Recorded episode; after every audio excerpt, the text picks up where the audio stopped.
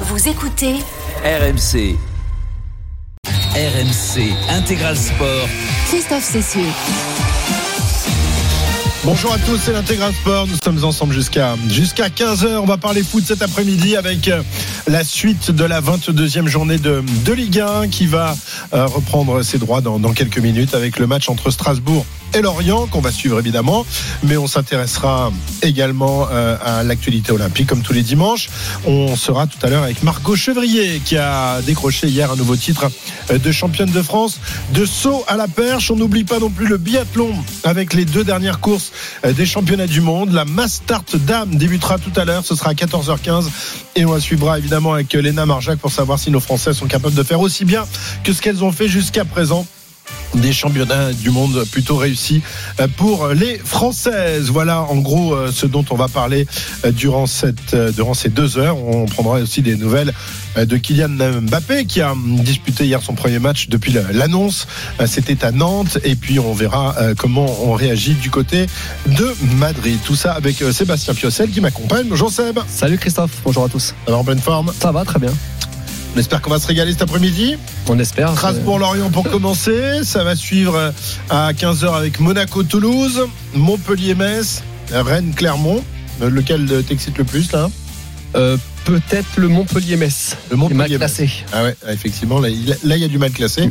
Et puis ce soir, il y a un certain Brest Olympique de Marseille avec la tension sur les épaules de Gattuso, l'entraîneur marseillais qui ne gagne pas souvent avec l'OM. Le jeu va bientôt pouvoir partir en Alsace. On va y retrouver Sébastien Ruffet qui va donc nous faire vivre ce match de 13h Strasbourg-Lorient. Salut Seb. Salut tout le monde, bienvenue à la Méno pour ce match entre la cigogne alsacienne et le merlu lorientais. Voilà. Normalement les cigognes pêchent les merlus, non ? C'est possible, on l'espère ici, mais on l'espère moins côté lorientais. Je rappelle que Lorient est quand même sur 2 victoires de suite dans ce championnat. Victoire à Metz, puis victoire face à Reims au Moustoir. Donc une équipe qui s'est un petit peu redynamisée malgré tout. Et il l'a dit, Régis Lebris, des signaux positifs actuellement sur lesquels il faut capitaliser. Donc on va voir si Lorient est capable de capitaliser là-dessus, de venir chercher un petit quelque chose. Alors moi je suis très triste de vous entendre excité par un Montpellier-Metz. C'est moi qui ai dit ça. Alors franchement moi, Sébastien Piocel perso ça m'excite pas plus. Hein. Non mais après c'est que des matchs assez Clermont et Toulouse, Rennes, je suis nantais donc presque anti-rennais. Et voilà, non, Montpellier-Metz parce que il n'y a que Brest-Marseille qui m'intéresse. Et puis Lyon-Nice, mais ça c'est passé. Le Reims-Lens il est pas mal quand même. Après, le Reims-Lens, ouais. Oui. Après blague à part, ce Strasbourg-Lorient est intéressant parce qu'on voit que Strasbourg mine de rien piétine un petit peu. Gagner enfin un match. Non mais Strasbourg en 2024 piétine un peu. Il y a 2 matchs nuls de défaite, donc 2 points sur 12 possibles seulement. On savait que derrière Lyon allait réagir. Par exemple, on voit que Lorient réagit et au moment où on se parle, eh bien il n'y a que 6 points d'écart entre un Racing qu'on pensait aller partir pour un maintien assez tranquille et cette équipe de Lorient qui est barragiste, donc c'est une journée qui peut aussi être importante pour les Strasbourgeois avec tout ce qui peut revenir derrière le coup d'envoi. On attend le signal du délégué pour donner. C'est parti ici au stade de la Méno. Ça va encore être bien plein, même si ça a un petit peu tardé à arriver à la Méno avec ce match à 13h. On a pris le temps de manger un petit quelque chose, de boire un coup du côté des supporters et ça s'est rempli vraiment dans les toutes dernières minutes. Et c'est parti donc le coup d'envoi donné par monsieur Thomas Léonard entre Strasbourg et Lorient. Très bien, on va revenir vous voir régulièrement évidemment. On a les résultats du Super G Homme qui vient de se disputer avec l'absence malheureusement de notre espoir, le premier espoir, Sarrazin qui s'est blessé juste avant les épreuves de ce week-end. Morgane Moria qui est revenue à la victoire. Salut Morgane. Salut à l'Autrichien Vincent Krischmaier. 18e victoire en carrière pour l'Autrichien qui préserve ses chances de doubler. Marco Odermatt pour le petit globe de Super G car Odermatt termine que 4e. Ça se jouera entre les deux avec un avantage à Odermatt lors des finales de Coupe du Monde à Salbar en mars. Donc Krischmaier qui l'emporte devant le Canadien Jeffrey Reed et l'Italien Dominic Paris. Seulement 2 Français sont passés et en ont terminé. Blaise Guizendaner 19e à 88 centièmes de Krischmaier et Mathieu Bellé, le Niçois qui a pris beaucoup de risques et qui a fait beaucoup de fautes, 28e à 1 seconde 52 du vainqueur autrichien du jour. Il reste plus beaucoup d'épreuves de vitesse d'ici la fin de saison, Morgane. Je crois qu'il reste des épreuves de finale. Oh, et un but pour Lorient! But pour Lorient, mais alors là ça va discuter messieurs. Ah justement ça va discuter. Alors Thomas Léonard lui accepte, on vous raconte situation côté droit, Gédéon Kaloulou qui centre ce ballon vers Mohamed Bamba à la Bélarouche a l'air de se saisir de ce ballon. Vraiment, il s'impose dans les airs en retombant. Mais il le relâche. Bamba, opportuniste. Voilà, pardon, c'était le contraire. Voit ce ballon devant lui. Il réussit à le reprendre, à le mettre dans le but. Mais forcément, ça va être checké, évidemment, parce qu'on avait le sentiment que Alain Bélarouche avait pris ce ballon. Est-ce qu'il a été gêné par le Lorientais ou pas? S'il a été gêné, moi j'ai l'impression que c'est plus par un de ses partenaires. Alors on revoit, il s'impose, il prend ce ballon, il retombe, et il le relâche sur Bamba. Bamba ne fait absolument rien, il la relâche sur son torse. En tout cas, Bamba, lui, il a rien fait. On peut pas. Franchement, sincèrement, en toute objectivité, le Lorientais ne fait absolument pas d'action, de faute, ni quoi que ce soit. Oui, ça tape l'épaule en fait de Lucas Perrin. Voilà, il est gêné un petit peu par Perrin, mais c'est vraiment une faute. Ouais, c'est une faute de. C'est ça. Il est gêné par son propre défenseur et en retombant, il tape sur Bamba. Mais Monsieur Léonard va quand même aller vérifier par acquis de conscience. Il est où, Matsel? C'est parti. Il va peut-être le rappeler celui-là. Ça va quand même être checké par acquis de conscience. Monsieur Léonard préfère en avoir le cœur net. C'est bien, c'est juste, il a raison. Il vaut mieux, mais à mon avis, ça va être validé. Je pense que ça va être validé. Franchement, je comprendrais pas. Je vois pas comment il peut annuler le but. Hein. Voilà, c'est ce que Régis Lebris lui dit. Voilà, il y a aucune faute, aucun contact. Et ce Thomas Léonard dit à tout le monde: reculez. Je vais juste voir. Vous inquiétez pas. Je vais m'en assurer alors après, le seul truc qu'il peut y avoir éventuellement, c'est le bras. Ouais, parce que le ballon touche le bras de Bamba, peut-être, éventuellement. Non, pour moi, c'est le torse. Pour moi, c'est le torse. But validé. Voilà. But validé. Et ben voilà, ce match qui est parti vraiment là, à toute vitesse, 2 minutes de jeu, donc Lorient qui ouvre tout de suite le score ici à la Méno par Mohamed Bamba. Ça vient valider aussi un petit peu le changement tactique aussi de Lebris. Bon, il y a eu le mercato, mais ce passage là en 3-5-2 avec Kaloulou là sur ce centre là, c'est Bakayoko qui a été récupéré le ballon et décalé, mais voilà, ça montre aussi que les Lorientais retrouvent de la confiance. Ah bah oui, il reste sur 2 victoires d'affilée et là il marque très rapidement sur la pelouse de Strasbourg. Ça va donner lieu, on l'espère, à un beau match, parce que les Strasbourgeois maintenant vont devoir se découvrir, vont devoir tout faire pour revenir au score, eux qui n'ont plus gagné depuis ça fait 4 matchs. Bamba, ça doit faire son 3e ou 4e but déjà, je ne me trompe pas. Très bien, 1-0 donc pour les Merlus qui pour l'instant sont en train de pêcher les cigognes. 13h03 sur RMC. Morgane, tu m'as pas donné j'ai pas entendu la réponse. Il reste donc juste 2 épreuves de vitesse homme. Est-ce que Sarrazin a encore une chance d'aller décrocher un petit globe, un petit quelque chose d'ici la fin de saison? Oui, c'est possible, mais le destin lui appartient encore, hein. Il a 46 points de retard sur Marco Odermatt. Il faut terminer devant, premier par exemple, et que Odermatt termine à la 4e place de la descente de Salbar, qui aura lieu le 24 mars de cette année lors des finales de Coupe du Monde. Ce sera un scénario qui permettrait aux Français de remporter le petit globe de la descente. Ce sera sa dernière tentative. De toute façon, il n'y a plus d'épreuve de vitesse jusqu'à ce moment de Salbar. Nos confrères de l'équipe nous apprennent que Sarrazin fait l'impasse sur la tournée américaine, où il y a des slaloms géants à Palisade Tao et à Aspen, pour se concentrer sur sa récupération après sa blessure au mollet.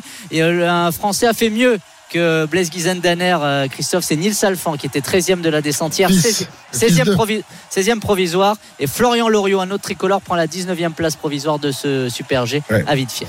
Drôle de saison en tout cas pour les descendeurs. Il y a eu beaucoup d'épreuves annulées, et puis là aujourd'hui Sarrazin malheureusement qui se blesse juste avant les épreuves en début de week-end. Merci Morgane, on parlera de neige tout à l'heure avec évidemment le biathlon et la Mastart Dame avec Léna Marjac, notre envoyée spéciale à Nové Mesto. Le foot, c'est également évidemment la nouvelle, l'annonce de la nouvelle du départ de Kylian Mbappé, hein. Il a annoncé à son président et à ses camarades qu'il allait quitter le Paris Saint-Germain à la fin de la saison. Alors évidemment, tout le monde soupçonne qu'il va partir pour le Real Madrid. Je sais qu'à Madrid, on fait déjà la fête pour Kylian Mbappé. On va retrouver justement notre correspondant en Espagne, Pierre Chaperon. Bonjour Pierre. Salut les gars, bonsoir. Pierre, tu es au stade, du Rayo Vallecano qui reçoit justement le Real cet après-midi, hein.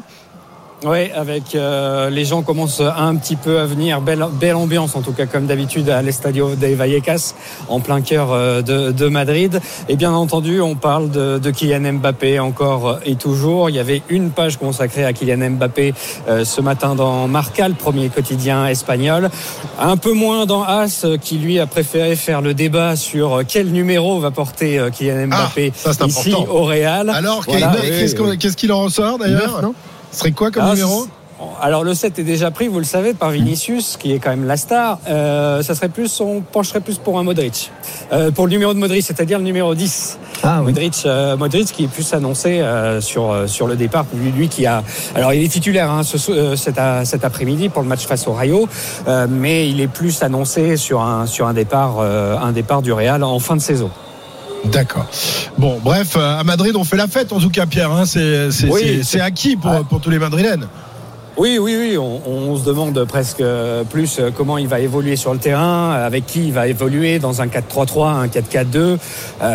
C'est plus ça les questions. Alors, vous disiez que c'était la fête, mais attention, on n'a pas non plus. C'est pas comme si on célébrait un titre, mais c'est sûr qu'il y a plus, il y a du soulagement. Je sens un peu plus de soulagement, que ça soit du côté des supporters comme des médias. C'est fait. Il y a eu un premier pas qu'attendait aussi le club, un premier pas de la part de Kylian Mbappé qui a annoncé cette semaine qu'il quittait. Il a annoncé à son président qu'il quittait le PSG. C'est le premier pas que tout le monde attendait ici. Bon mais c'est bien, ça va faire du boulot, ça, dis donc, Pierre. Oui. C'est bon, ça. Déjà les premiers jours. Les premiers jours sont déjà assez épiques, mais c'est pas, je le dis pas, c'est pas mal. Il y en a d'autres qui ont fait. Parce que non, et parce qu'en 2022, on a eu l'autre effet, c'est-à-dire il vient, et puis au final, il vient pas. Là, on a plus l'impression que ça va se faire. The Athletics disait hier, ils ont des correspondants ici à Madrid, disaient qu'ils n'avaient que l'offre du Real sur la table. Donc, et puis les clubs anglais, quand on regarde les clubs anglais, moi je suis pas le spécialiste des clubs anglais, mais Liverpool n'a ni directeur sportif ni entraîneur encore d'affiché. Oui, c'est sûr. C'est un peu une période. City a des chefs d'accusation, qui lui collent comme des casseroles. Donc ça va être quand même compliqué. Après, attention, les médias, ok, ils disent c'est fait, mais ils restent quand même un petit peu. Oui, il faut savoir combien on va lui donner de sous aussi quand même. Parce qu'ils sont ils ont un peu des oursins dans les poches, tes copains madrilènes quand même, Pierre. Non, ils veulent pas dérégler la grille salariale. Mais ils veulent pas dérégler le meilleur contrat. Il aura quand même le meilleur contrat du vestiaire. Il aura le meilleur contrat du vestiaire, mais ça ne sera pas le contrat qu'il a au Paris Saint-Germain, par exemple. La tendance ici, c'est qu'il se dit que le Real ne veut pas aller au-delà de 35 millions d'euros bruts par an. On se rapprocherait plus des salaires que peuvent percevoir Vinicius et Bellingham ici, à savoir 21 millions d'euros brut annuel. On parle aussi des primes. Il y aurait des primes de match amical joué, ou en tout cas il y a sa présence, la prime de Ballon d'Or entre 1 et 2 millions d'euros. Il y a la prime à la signature qui pourrait aller jusqu'à un peu plus de 100 millions d'euros. Il y a beaucoup de chiffres en fait qui il y a un petit peu l'excitation d'aller jouer au Real aussi quand même, avec une équipe quand même renouvelée, avec pas mal avec beaucoup de jeunes talents. Pas mal de jeunes. Il y a l'aspect financier, mais je pense que lui aussi, il a envie de passer un cap, il a envie de passer à autre chose. Dans les jeunes de l'équipe, il est presque le plus vieux, Mbappé avec 25 ans, il a à peu près le même âge que Valverde, mais Tchouaméni est plus jeune, Camavinga est plus jeune, Vinicius est plus jeune, ils ont le même âge aussi. Bellingham est plus jeune. Bellingham est carrément plus jeune, donc oui, c'est sûr que c'est alléchant, et sur le papier là, que ça soit en 4-4-2 ou en 4-3-3, ça fait envie de voir les matchs. Après Militao, Rudiger, les joueurs, même s'ils sont blessés actuellement, c'est à la base, ça reste des joueurs aussi quand même un peu plus vieux et d'expérience quoi. Il y aura de l'expérience derrière, de la fraîcheur et de la jeunesse devant. Bon, il n'est pas encore en voie de paupérisation en partant en Espagne, quoi, on a compris. Non, Pierre, je pense qu'il aura une belle vie, il sera dans des beaux quartiers. Donc, non, il n'y a pas de souci. Autre chose qui peut vous intéresser, c'est aussi, il va être discuté, sa participation aux Jeux Olympiques. Ça sera aussi dans les négociations. Qu'est-ce qu'on en dit, ça, du côté du Real ? Qu'est-ce que disent les dirigeants ? Il n'y a pas de dogme, en fait. Parce que les derniers JO de Tokyo, Asensio a pu y aller. Et Vinicius, lui, n'a pas pu y aller. Donc, il n'y a pas forcément de dogme. Asensio, c'est pas Vinicius, justement.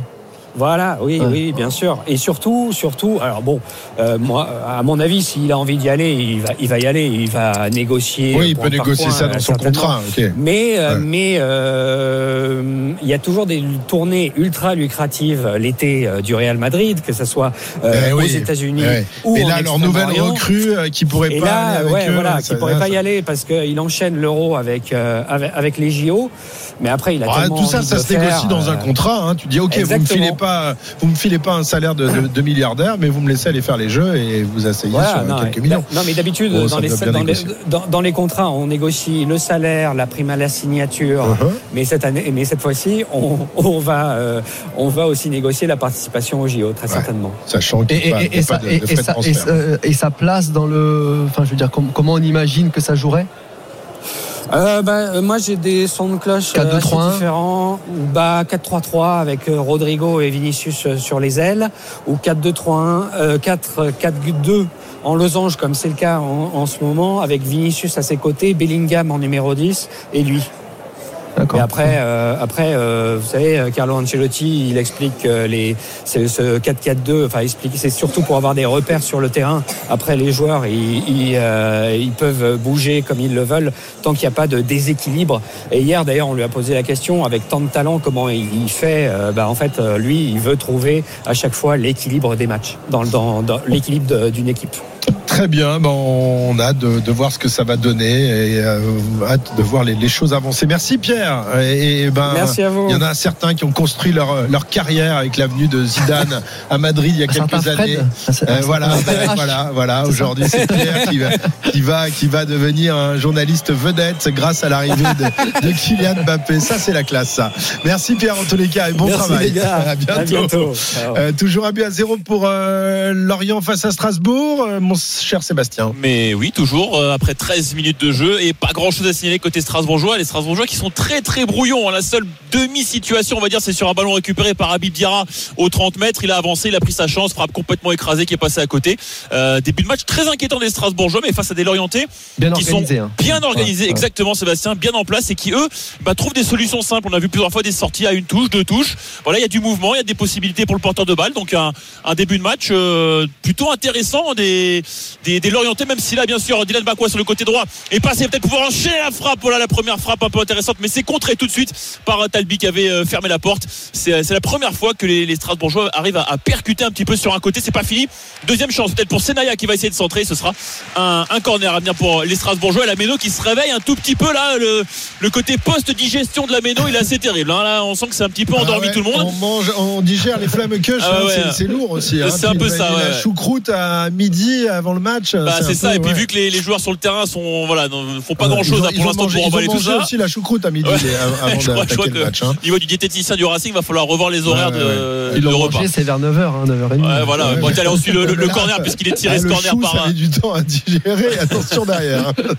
C'est très sain le chou, messieurs, faut savoir. C'est très très bon. C'est par contre c'est toute la charcuterie que tu mets dessus qui est moins saine par contre. Mais le chou en lui-même est très bon. Bon petit mélange. Voilà, bon bien, vous l'avez compris, c'est pas passé grand-chose sur le corner. On parle évidemment cuisine, c'est que premier quart d'heure s'achève ici à la Méno et donc 1-0 pour les Lorientais grâce à Bamba dès la deuxième minute, son 4e but cette saison. Ok, à tout de suite Sébastien. 13h14, on a vu côté madrilène ce que l'on espérait de Mbappé. On espère évidemment qu'il va signer au Real. Bon, il n'est pas encore tout à fait parti de Paris, mais c'est presque fait. L'annonce n'a pas été encore rendue officielle. Arthur Perrault est là, il surveille lui aussi là, il attend la moindre information, une petite fumée qui sortirait du camp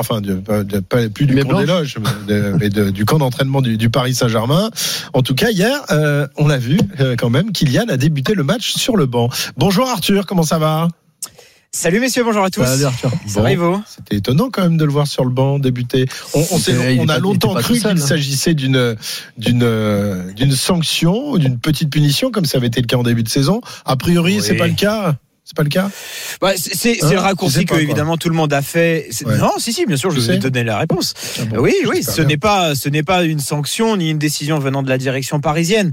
Ça s'intégrait dans un large turnover opéré par l'entraîneur Luis Enrique, avec la présence de Dembélé sur le banc, la présence d'Achraf Hakimi. Tous ses copains étaient sur le banc avec lui et ça n'a pas empêché Kylian Mbappé d'arriver avec un peu le visage fermé hier soir au stade de la Beaujoire. Et puis il s'est été très vite détendu au moment où Lucas Hernandez est venu célébrer le premier but de la soirée avec lui, et puis au moment où il a obtenu un penalty à la 78e minute de jeu, penalty qu'il a transformé froidement avant de esquisser un large sourire et de venir célébrer avec son entraîneur Luis Enrique. 21e but en 20 matchs de championnat, c'est quand même pas mal, on l'oublie presque, Christophe. Dans les chiffres, ça reste... Comment ? Il assume, comme toujours.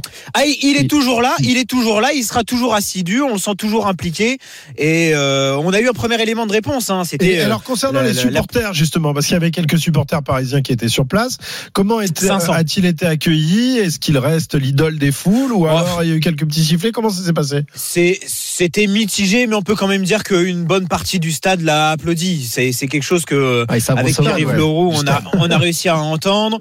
Les 500 supporters parisiens, eux l'ont aussi vraiment applaudi. C'était un peu, même s'il n'y avait pas vraiment de consigne de passer chez les supporters parisiens, on nous a très clairement fait comprendre que la grande tendance était à ce qu'il ne soit pas sifflé. Et voilà, c'est clairement l'accueil qui a été réservé à Kylian Mbappé.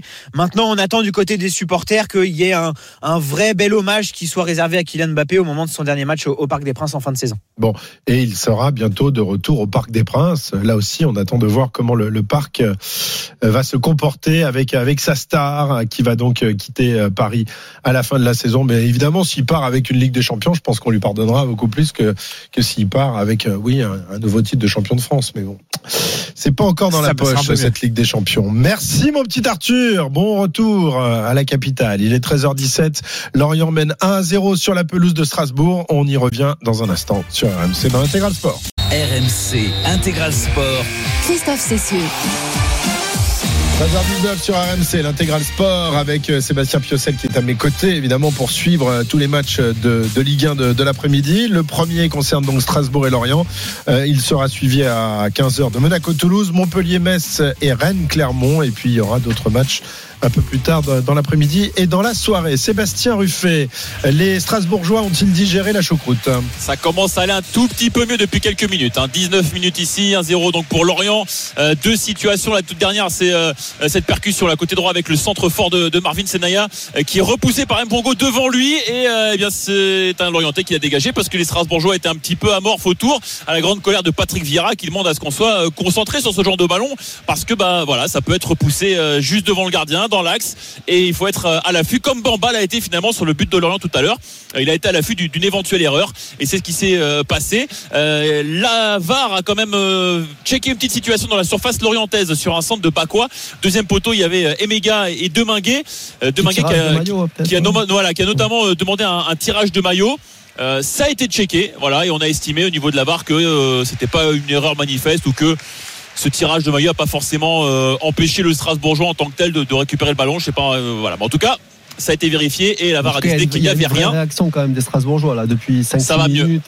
Exactement. Il n'y a pas eu d'occasion nette, mais il commence à se montrer dangereux. Il y a une petite pression qui s'installe tout doucement aux abords des 16 mètres, et des Orientés qui ont de plus en plus de mal à sortir. On va suivre ce corner, nouveau corner pour les Strasbourgeois, tiré fort, et ce sera la tête de Silla qui va passer au-dessus. C'est de plus en plus la pression s'intensifie un petit peu sur le but de Lorient, mais pour l'instant, ils maîtrisent plutôt bien la situation, les Merlus, après 20 minutes de jeu ici à la Méno. Merci. Il est 13h20, c'est l'heure de parler Jeux Olympiques.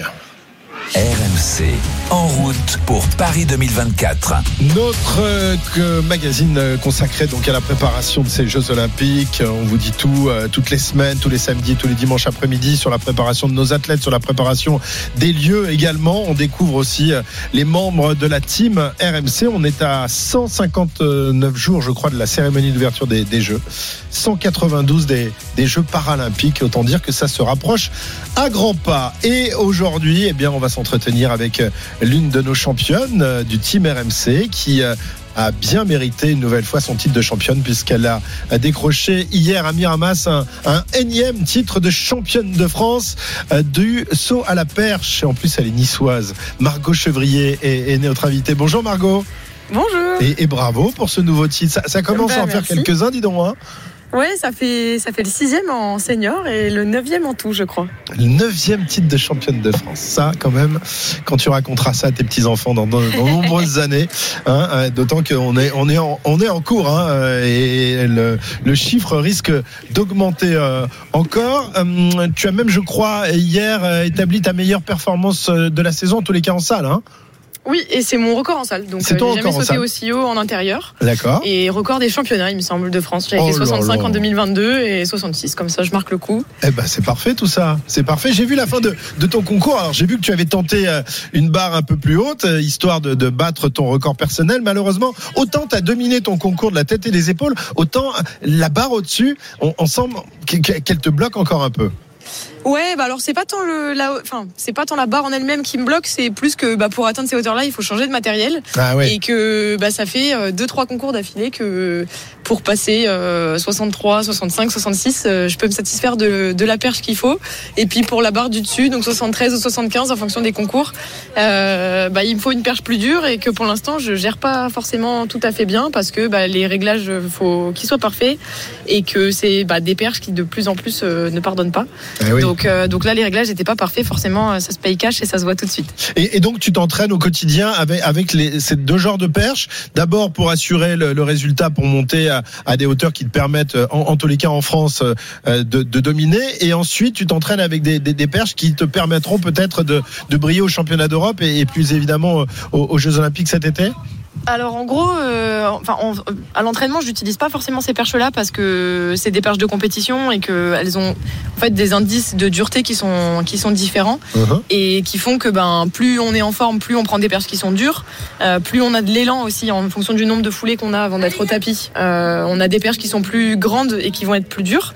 Et donc en fait bah, en début de saison avec 2 ou 3 perches plus souples, j'ai réussi à passer 63.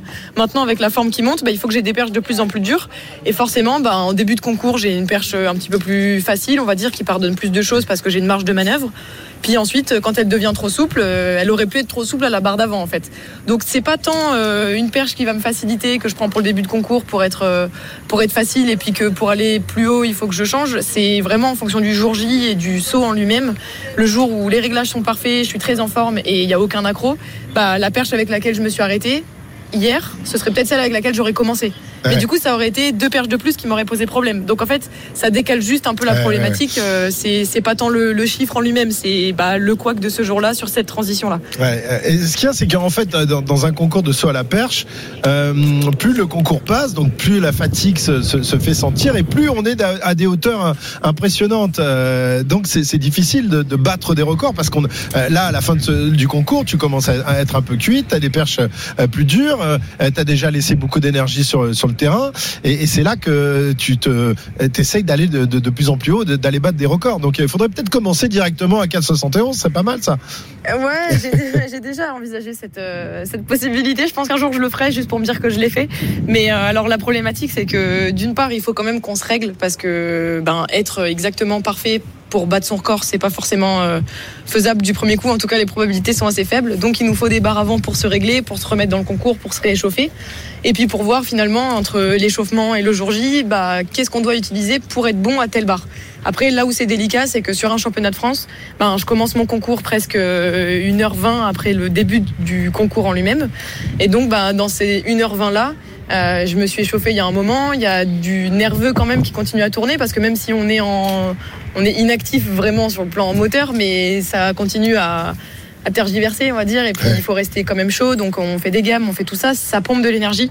Et donc bah, cette difficulté, c'est d'être bon 2 heures après avec cette énergie qui est un peu partie et que bah, les barres montent et il faut être de plus en plus bon avec un peu de moins en moins d'énergie. Donc c'est vrai que c'est un peu la difficulté quand on fait des meetings en France et que je suis pas forcément la première à commencer. Il y a toute une gestion hein, du concours, des choses qu'on a du mal à cerner quand on n'est pas perchiste et que tu nous expliques parfaitement. Alors Margot, la forme est là, le titre de championne de France est là. On le sait, l'objectif de la saison, ce sont les Jeux Olympiques, puisqu'après la saison en salle, tu vas attaquer la saison en extérieur. il y a des minima à faire, on le sait, pour ces Jeux Olympiques. Pour l'instant, tu n'y es pas encore. Est-ce que les minima sont obligatoires pour participer aux Jeux, ou tu pourrais y participer sans réussir? C'est quoi? C'est 4,75, c'est ça? 73 c'est 73 les 73. Minima pour les Jeux. Alors après, c'est pas le seul moyen de se qualifier. C'est clairement, en gros, c'est entrer aux Jeux par la grande porte quand même. Donc c'est l'idéal, et c'est surtout que l'idée, c'est une fois qu'on est au jeu, de pas juste être là en spectateur ou en touriste, c'est d'être mis. Bien sûr. Donc forcément, faire 73, c'est l'étape, et je pense que ce sera fait avant les Jeux. Après, la deuxième chose, c'est qu'on peut être pris au ranking. En fait, il y en a 32 qui seront sur le concours quoi qu'il arrive, et il y en a que une grosse quinzaine qui vont faire 73. Donc en fait, la deuxième moitié de la start list, ça va être les gens qui sont à la suite au ranking et qui sont dans les 32 meilleurs mondiales. Là, pour l'instant, je suis 14e ou 13e au ranking mondial. Donc ça va, donc t'es dans les clous là. Je suis bien placé, ouais. C'est des performances qui restent à peu près un an, voire jusqu'à un an et demi dans les rankings. Et il faut faire quand même des gros points sur des grosses compétitions. Là, pour me passer devant en ranking, il va falloir qu'il y en ait quelques-unes, si c'est pas 20 du coup, qui fassent mieux que ce que j'ai fait l'année passée. Et normalement, ça devrait pas arriver. Donc si tout va bien et que... Là, l'idée, c'est surtout d'arriver en forme et de pas se blesser, parce que la route est encore longue jusqu'au jeu. Mais voilà, pour moi, normalement, ça devrait le faire pour les Jeux. Si c'est pas sur les minima, ce sera sur le ranking. Mais normalement, ce sera sur minima. Donc, t'as pas trop la pression de ces minima, quand même. Alors que dans d'autres disciplines, on sait que le minima est obligatoire, et qu'il y en a certains qui commencent à s'inquiéter, évidemment. Est-ce qu'il y a un nombre limité d'athlètes par pays dans les concours, Margot ? Alors en fait, c'est 3 maximum par pays. D'accord. Dans chaque discipline et par sexe. Donc ce sera pour la perche 3 femmes et 3 hommes. Là où c'est plus stressant, c'est pour les hommes, parce qu'ils sont 5-6 à pouvoir faire les Jeux. Et donc là, eux, ils vont devoir faire les minima. Ils vont devoir être champions de France, et ce sera le podium des France cet été qui partira aux Jeux. Pour les filles, c'est un peu plus... Enfin, j'ai un peu moins de pression, parce que on sera pas 3 à faire les minima, et on sera peut-être pas 3 au jeu, en fonction de ce qu'arrivent à faire Ninon et MJ sur le ranking. Si elles arrivent à bien se placer, on pourrait être 3 au jeu, mais pour l'instant, c'est pas fait. Donc moi, j'ai moins ce stress de me dire il faut absolument que je cours après telle perf, après tel machin du ranking, et que je m'épuise un peu dans ces compétitions-là. Maintenant, ce qui est intéressant d'en faire les minima assez tôt, c'est que du coup... on peut quand même planifier la saison en étant sûr et certain qu'on aura notre ticket pour les Jeux, et que voilà, on planifie des compétitions, on sait comment on se prépare, et on court quand même un peu moins sur cette performance qu'il faut réaliser un peu pour se rassurer, parce que finalement là, moi, elle est surtout pour me rassurer, cette perf. Alors Ninon, c'est Ninon Chapelle, et MJ, comme tu l'appelles, MJ, c'est Marie-Julie Bonin, qui s'entraîne avec toi à Bordeaux d'ailleurs, je crois, hein. C'est un peu la petite junior, enfin, elle n'est pas junior, mais elle est un peu plus jeune que toi, et tu l'as pris sous ton aile, ou elle t'a pris sous ton aile à Bordeaux, puisque c'est son groupe au départ. C'est son groupe, voilà. T'as débarqué dans le groupe, et t'as piqué la vedette, quoi, en gros. Alors, il y a plein d'objectifs. Il y a les Jeux Olympiques, évidemment, mais c'est encore assez loin, ce sera cet été. Avant, il va y avoir les championnats d'Europe, on va en parler, et puis il y a aussi cet événement organisé tous les ans par Renaud Lavillenie, qui se déroulera jeudi à Clermont, le All-Star Perche. C'est une compétition qui est devenue incontournable depuis quelques années. C'est sympa, et parce qu'il n'y a que des perchistes qui se retrouvent là dans ce concours, hein, Margot. Ouais, ben en fait, alors au départ, ça fait partie c'est une étape du Perche Elite Tour. Donc c'est un circuit de meeting qui est organisé en France depuis pas mal d'années maintenant, et qui a pour but de promouvoir la perche en France. Donc en fait, du matin au soir, on a des concours. Les concours de 9h, c'est les tout petits qui commencent à peine à faire de la perche et qui sont pris sur des compétitions. Et puis plus on avance dans la journée, plus c'est des concours élites. Et le concours du soir à 19h, 20h, c'est vraiment le concours international avec du coup des étrangers du top niveau mondial, et dans des conditions qui sont assez géniales pour nous, parce que il y a un sautoir homme, un sautoir femme, et on saute en fait en quinconce, c'est un coup un homme, un coup une femme, et on a l'intégralité du public qui est là que pour les perchistes. Et comme on saute jamais en même temps qu'un autre perchiste, on a toute la salle qui nous regarde seulement pour notre saut. On a notre musique qu'on choisit et qui est très souvent la même d'un perchiste tour sur l'autre. Et donc on est quand même dans des conditions qui sont assez, enfin même carrément propices à la performance. Et c'est vrai que c'est des meetings qu'on attend à chaque fois. On en a 4, 5, 6 dans la saison en fonction de ce qu'on met dans notre planning. Et j'avoue que Clermont, forcément, c'est un peu le berceau historique de la perche en France. Donc quand c'est organisé par Renault, c'est quand même très bien organisé. Et là, c'est la semaine prochaine. Donc c'est une autre étape avant les mondes en salle qui seront début mars. Et j'avoue que le record de France en salle a été fait à Clermont sur le All-Star. Ah bah voilà. C'est forcément une petite idée derrière la tête. Pourquoi pas, voilà. C'est dans un coin de ma tête et je sais que c'est faisable. Dis donc, battre le record devant Lavillény et Duplantis, ça aurait de la gueule quand même, hein. Ça aurait de la gueule. Après, ils ont fait des records du monde. Moi, je viens pour le record de France. Bon, on n'est pas encore dans la même. Oui, d'accord, mais bon. On n'est pas dans la même catégorie encore, mais c'est le but. Ouais. Un petit mot justement de Renaud Lavillény, qui est un peu une sorte de figure tutélaire pour toute l'athlétisme français, pour toute la perche française. Tu as quoi comme rapport avec lui ? Est-ce que c'est une sorte de grand frère ? Est-ce que tu discutes avec lui ? Comment il est perçu par les jeunes perchistes ? Garçon et fille. J'ai commencé la perche parce que je l'ai vu gagner à Londres en fait. J'ai regardé les jeux à la télé en 2012 et j'ai pris ma licence juste après en septembre. Et t'es pas venu à l'athlé en disant je vais faire de l'athlétisme, t'es venu directement sur la perche. C'est la perche qui t'intéressait. Alors en fait, je suis venu à l'athlé parce que mon père en faisait et que ça faisait un moment que je voulais essayer. Mais avec pas forcément de discipline en tête. Je suis même pas sûre que quand j'ai commencé l'athlé, je sache exactement qu'il y avait tous les lancers, tout le sprint, tout le demi, tous ces trucs là. Et mais par contre oui, quand on voit un mec faire quasiment 6 mètres sur une finale olympique et que ça a l'air d'être hyper marrant, enfin quand on est gamin c'est certes très impressionnant mais ça a l'air d'être surtout super drôle et moi ça m'a marqué et j'ai commencé par faire plein d'autres disciplines et je me suis dit à chaque fois c'est quand qu'on essaye la perche, et puis quand on a essayé ça m'a jamais quitté, donc je pense que déjà moi Renaud je le vois un peu comme cette personne qui fait que ce jour-là il a fait le truc qui a fait tilt dans ma tête et je me suis dit ok je veux essayer ça, et une fois que j'ai essayé ça m'a jamais quitté, donc il est quand même un petit peu responsable de pourquoi je suis là aujourd'hui. Il le sait, tu l'as dit. Mais après oui c'est toujours je lui ai peut-être pas dit en vrai mais je pense que comme c'est pas la première fois que je le dis il l'a peut-être lu quelque part, je sais pas. Mais après c'est surtout que en fait sur des stages ou sur des championnats c'est forcément quel que soit le niveau, je pense que quand il y a des carrières qui ont été aussi longues, enfin qui sont aussi longues, et qu'il y a plein de, enfin la perche c'est quand même très complexe, donc on est quand même souvent amené à avoir des problématiques que on va tous gérer un peu différemment parce qu'on a des gabarits différents, on a des styles de saut différents, et on a aussi des tronches différentes parce que c'est quand même un gros élément dans cette discipline. Et donc c'est toujours sympa de pouvoir discuter et de dire ok toi ce truc là tu le gères comment, ça comment t'as pu faire à un moment, est-ce que t'as déjà eu cette problématique, et j'ai déjà été amené à lui poser la question ça t'as fait comment en fait, est-ce que ça t'est déjà arrivé, est-ce que c'est un truc qu'il faut prendre en compte pour l'entraînement, est-ce que tout ça, et donc forcément c'est un conseil de quelqu'un qui saute déjà, qui a sauté haut et qui a une gestion je pense de ce qu'il fait qui est assez impressionnante parce qu'il est capable de rattraper des sauts qui partent très très mal comme des sauts qui partent très bien, de tricher sur des perches pour pouvoir passer quand même, d'optimiser des perches avec lesquelles ce serait pas passé et finalement ça passe, donc je pense que c'est un peu un...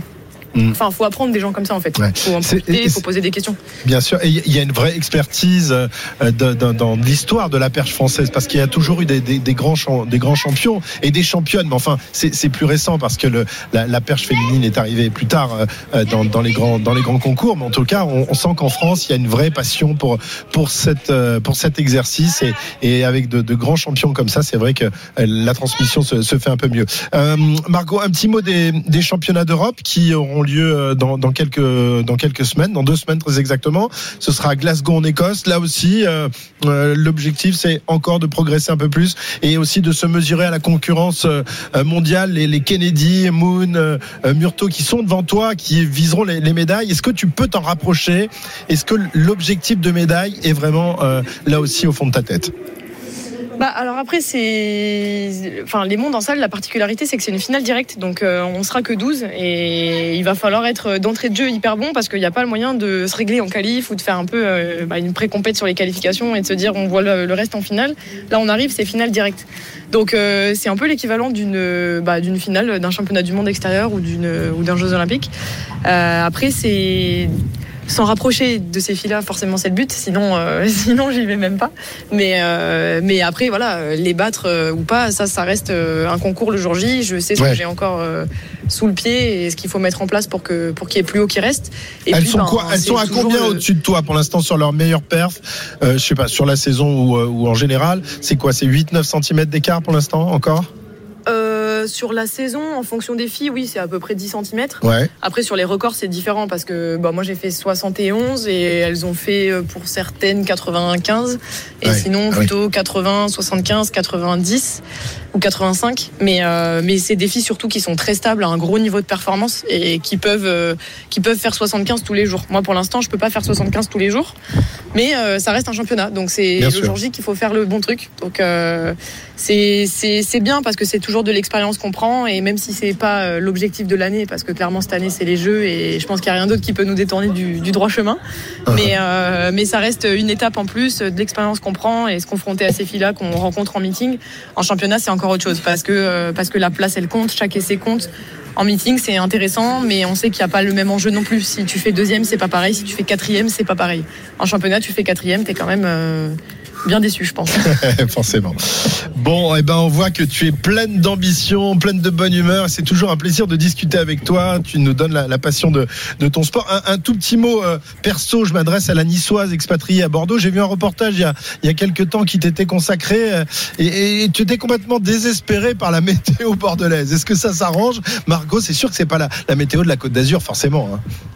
Alors, on a fait, pour ma défense et pour la leur surtout, des Bordelais, on a fait la suite de ce reportage la semaine dernière et il faisait grand bleu. Ah d'accord, j'ai pas vu la suite. En t-shirt.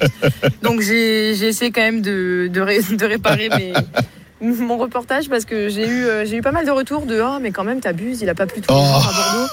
Voilà, non, mais désolé, c'est ça. Mais presque si quand même parce que quand je suis arrivée pendant 2 mois j'ai pas vu le soleil.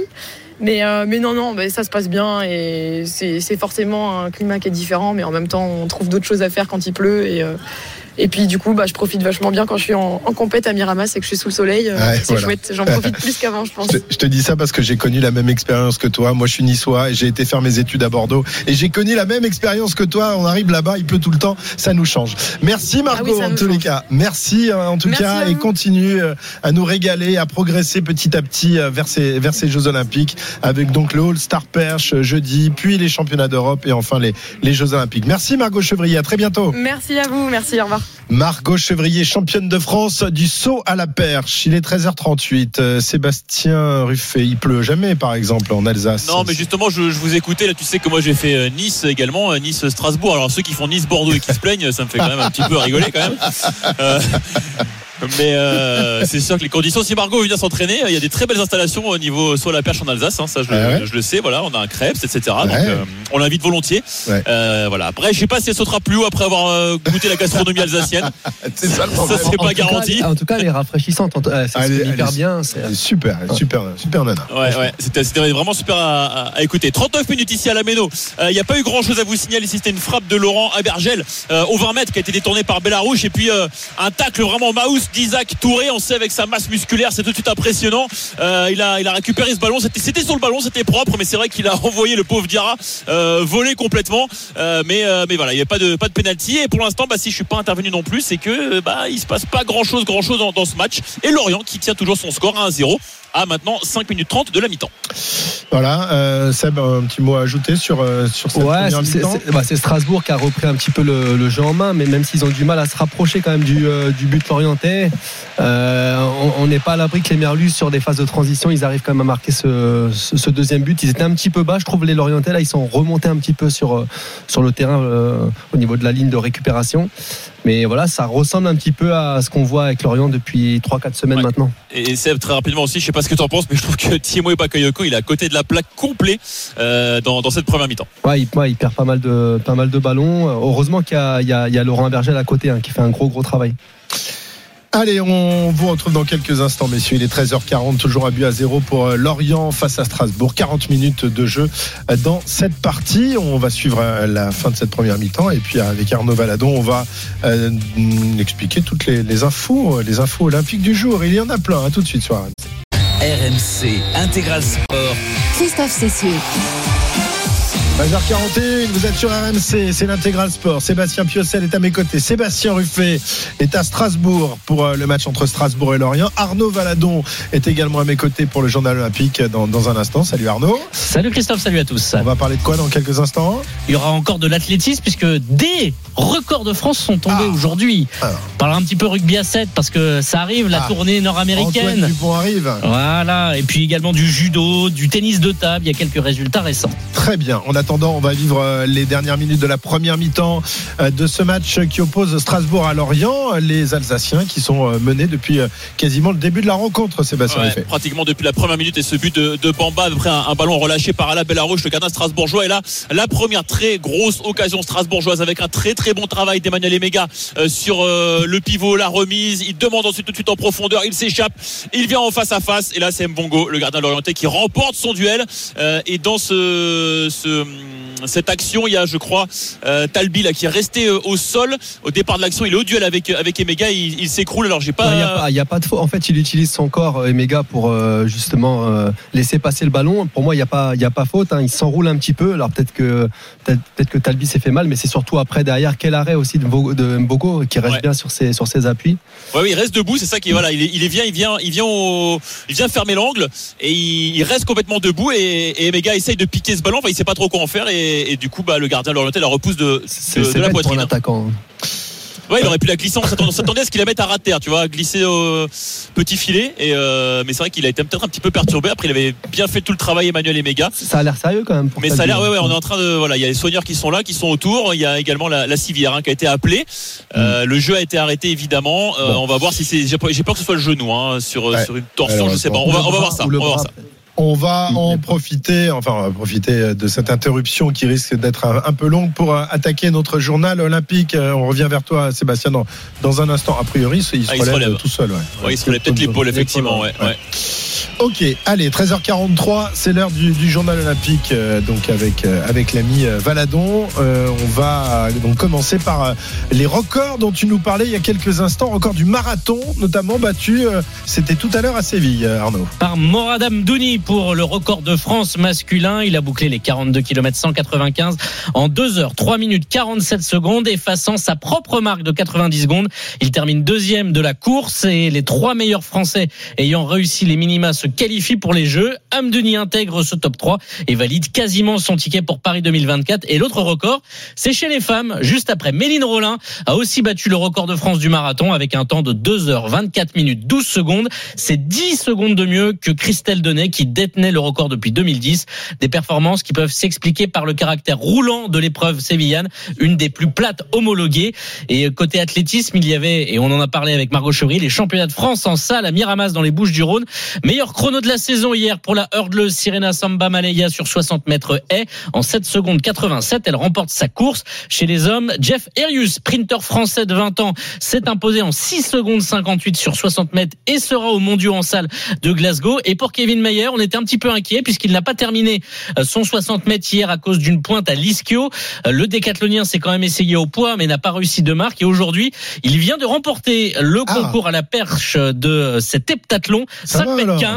Voilà, on est rassuré, sachant que c'est une épreuve pour se remettre en jambe parce qu'on vise évidemment les minima qui n'ont toujours pas été atteints pour Kevin Mayer. Et ce sera à San Diego, vraiment l'étape le 21 et 22 mars prochain aux États-Unis. D'accord, donc il n'était pas prêt pour le 60 mètres mais pour la perche, il est prêt. Voilà. C'est comme ça. C'est comme ça, c'est peut-être pas les mêmes muscles qui sont sollicités.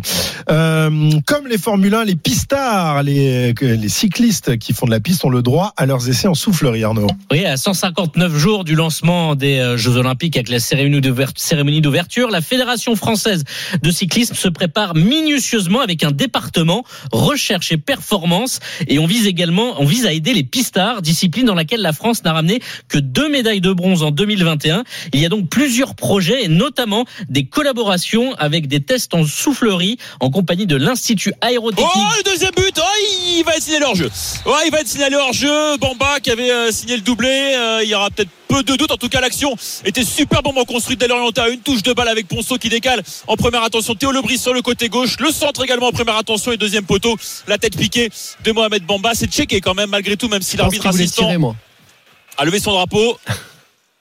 Alors. Ah, c'est quand même vérifié. On va revoir cette cette situation. Voilà, première attention, une touche de balle là. Et j'ai pas l'impression qu'il soit hors jeu. Il aura pas l'impression. C'est Léonard qui attend. Enfin, ça doit vraiment se jouer à quelques centimètres. On est dans le temps additionnel, à 5 minutes de temps additionnel. Matassar Talbi a laissé sa place, touché à l'épaule. Julien Laporte est entré il y a 2 minutes de cela à sa place en défense. Et là, ce serait un sacré coup dur pour les Strasbourgeois, qui étaient plutôt pas mal après avoir pris un but dès la première minute. Alors, on prendra à la 40. Je suis quasiment sûr qu'il voulait pas centrer. En plus, c'était Lebris. Même si ce sera une passe. Je pense qu'il va enrouler plus qu'autre chose. Et c'est validé. Le but est validé après 2 minutes de réflexion. Lucas Perrin qui ne comprend pas, parce qu'il dit voilà, le juge de touche a levé son drapeau, mais la vidéo a parlé et ce but est validé. 2 fois appel à la VAR pour les Lorientais, 2 fois but validé 2-0, alors qu'il reste encore 3 minutes à jouer avant la mi-temps. 2 fois Bamba et 5 buts en 4 matchs. Ouais, exactement. Pas mal, la recrue. Pas mal la nouvelle recrue. Merci Seb, il reste quelques instants à jouer dans cette première mi-temps. 2-0 donc pour Lorient.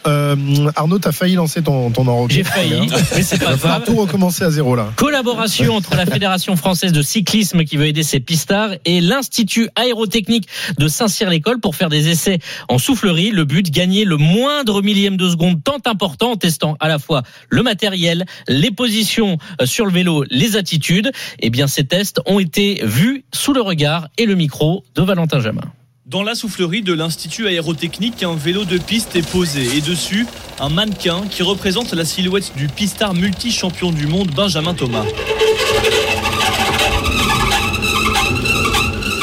Mécaniquement, les pédales se mettent à tourner comme si quelqu'un roulait dessus. On envoie un vent de face pour simuler la vitesse, sous la supervision de Clodoald Robert, directeur de l'Institut Aérotechnique. Sous le plancher, en fait, on a un appareil de mesure qu'on appelle balance, qui sont des capteurs qui mesurent la force physique exercée par le vent sur le mannequin. On mesure sa résistance à avancer à une certaine vitesse. Si c'est le coureur lui-même qui vient, il va essayer d'optimiser sa position. Donc à chaque essai, il va tenir une position pendant quelques secondes. On mesure la force qui a été généré par le vent, il essaye une deuxième position et à la fin de la journée on retient la position la plus efficace. Les coureurs eux-mêmes viennent jusqu'à 4 fois par an ici, il reste entre 1h30 et 2h par séance pour vraiment tout optimiser, explique Emmanuel Brunet, le manager recherche et performance à la fédération. Quand on vient en soufflerie, on regarde une chose, c'est l'aérodynamique, c'est chercher à réduire cette force-là. En améliorant leur position, ils arrivent à gagner 2, 3, 4, 5% de puissance. Et après, on va poursuivre ça en développant en fait le matériel autour du cycliste, que ce soit son habillement, ses casques, voire l'ensemble de son vélo. Tous ces essais, en fait, ils nous apportent à pouvoir rouler plus vite, voire même plus longtemps. La position et le matériel, donc, la tenue que porteront les Bleus est imaginée, testée depuis 3 ans. Les casques aussi sont attentivement choisis. Le casque, il est propre à chacun. Il n'y a pas un casque plus performant qu'un autre. C'est un ensemble parce que c'est la forme de l'ensemble du cycliste. Et donc, ce qui est intéressant pour nous, c'est d'avoir une banque de casques la plus complète. Et quand l'athlète vient ici, il compare en fait tous les casques et on va identifier le casque le plus performant pour lui. 10 personnes sont impliquées dans la cellule recherche et performance, dont 3 à plein temps. L'ancien coureur sur route, Jérémy Roy, collabore avec la Fédération Française de Cyclisme sur ce projet. Il a déjà été concerné par des tests lui aussi dans sa carrière. Quand on est coureur, c'est vrai que la sensation c'est un peu particulier. Quand on est nous-mêmes dans la soufflerie, ça souffle fort. C'est des sensations un peu différentes que sur le terrain, mais voilà, c'est super intéressant pour tout optimiser. Enfin, on peut tester beaucoup de choses de façon reproductive. Donc si on veut optimiser un petit bout de position, une partie du textile, une position de couture, par exemple, ça paraît insignifiant, mais en fait ça a un impact énorme sur la résistance à l'air et sur l'aérodynamisme. Le matériel évolue en permanence, donc les recherches ne s'arrêtent jamais. L'équipe de France estime avoir gagné bien plus d'un 10e au tour, soit l'équivalent d'un vélo d'écart en piste, des différences en or en vue des JO de Paris. Voilà, reportage de Valentin Jamin. Rapidement, de résultats en judo, puisqu'il y a le grand slam de Bakou 2 semaines après celui de Paris. Défaite en finale hier pour Marie-Ève Gaillet en moins de 70 kilos face à la numéro 1 au ranking olympique. Tout à l'heure, on aura une finale pour Romane Dico face à l'italienne Tavano. Enfin, Alexis Mathieu qui cherche sa qualification en moins de 90 kilos chez les hommes. Et en lice pour le bronze, vous savez, il y a un seul judoka par catégorie de sélectionnés. Et enfin, en tennis de table, ce sont les mondiaux par équipe à Busan en Corée du Sud. Les Bleus et les garçons et les filles mènent à la fois 2-0 dans leur match. Ils sont invaincus depuis le début de la compétition. Les Bleus, avec notamment un des frères Lebrun, est opposé à l'Autriche depuis midi. Ils mènent deux rencontres à zéro. Et chez les dames, c'est là aussi un avantage de 2-0 face à l'Égypte. On rappelle que si une équipe est en quart de finale, eh bien le ticket est validé pour les Jeux Olympiques de Paris. Ah bah alors, allez nos Bleus, allez nos pongistes français. Merci Arnaud, c'est la mi-temps à la Meyno. C'est la mi-temps sur ce score de 2-0 en faveur de Lorient. Doublé de Bamba tout simplement, tout de suite, première minute, et puis 45+2, deux fois checké par la VAR, deux fois validé, pas grand chose à dire, hein, c'est justifié. C'est un tout petit peu sévère quand même pour les Strasbourgeois qui ont quand même eu la maîtrise, mais même s'ils n'ont pas spécialement bousculé c'est l'orienté, c'est un tout petit peu sévère ce 2-0. Il va falloir quand même réagir parce que pour l'instant ils sont très brouillons ces Strasbourgeois, et finalement Lorient voilà, est devant et il n'y a pas grand chose à dire non plus finalement. Voilà. Ah, des Lorientais surprenants, hein, ouais. Sébastien Piocel. Hein. Ouais, bah, ils sont sur leur lancée, hein, comme quoi le mental joue aussi. Et puis, comme je disais avant le match, le fait d'avoir trouvé enfin un système, et puis surtout un buteur, parce qu'on ne peut pas, mettre Lorient en avance sans parler de Mohamed Bamba. Hein, donc, 5 buts en 4 matchs. Je me demande, j'aimerais bien savoir comment ils l'ont recruté. Vraiment, c'est pas le moment d'en parler, mais sincèrement, quand tu vois certains clubs très très bon recrutement. Et puis ils ont été hyper efficaces et hyper réalistes. On attend quand même une réaction des Alsaciens. Eh bien, nous verrons ça dans un petit quart d'heure. Merci Seb, il est 13h52. Dans un instant les infos. Et on revient pour la suite de l'Intégral Sport. RMC Intégral Sport, Christophe Cessieux. 13h57 sur RMC, le jeu n'a pas repris, loin de là, à Lorient, à Strasbourg plus exactement. On ira retrouver Sébastien Ruffet tout à l'heure dans une petite dizaine de minutes pour le début de la deuxième mi-temps. Sébastien, on le disait juste avant les infos, cette équipe de Lorient est vraiment dans une bonne phase. On rappelle qu'ils étaient à la rue totalement en début de saison, que le travail de Régis Lebris était même un peu remis en question, et ils se sont accrochés avec lui, ils ont fait un bon mercato, et voilà, comme quoi avec un entraîneur on n'est pas obligé de changer d'entraîneur pour retrouver le chemin de la gagne finalement. Ouais, franchement il y a un mois, s'il y avait vraiment un club que je mettais un petit peu à la rue, c'était Lorient, parce que je trouvais qu'ils étaient amorphes. Et finalement, ils ont peut-être réussi leur mercato, que ce soit au niveau forcément des recrues, le changement de système, l'arrivée aussi de Yannick Cahuzac, hein, comme entraîneur adjoint de Lebris, et puis ces trois matchs sans défaite, parce qu'il y a eu aussi le 3-3 contre le Havre qui aurait pu un petit peu les assommer aussi à domicile. Ils avaient mené, il me semble, deux fois au score avant de se faire rejoindre, et puis les deux dernières victoires, les mettre dans des bonnes dispositions, même si encore sur cette première période ils marquent très rapidement sur une erreur de Bélarouche, et puis derrière ce deuxième but juste avant la pause. Après, entre les deux, il y a une équipe qui est organisée, qui a reculé un petit peu, mais comme on sait dans le sport de haut niveau aussi, la confiance fait que les équipes jouent différemment, on loupe moins de passes, on est un peu plus conquérant pour aller récupérer le ballon, on se montre un peu plus aussi, on tremble moins, on va dire, et puis en face il y a surtout un adversaire, Strasbourg, qui depuis le début de l'année civile est un peu plus dans le dur. Alors il y a la volonté de jouer, mais voilà, c'est pas assez percutant devant, ça manque un petit peu d'idées, moi je trouve, alors qu'il y a aussi du talent.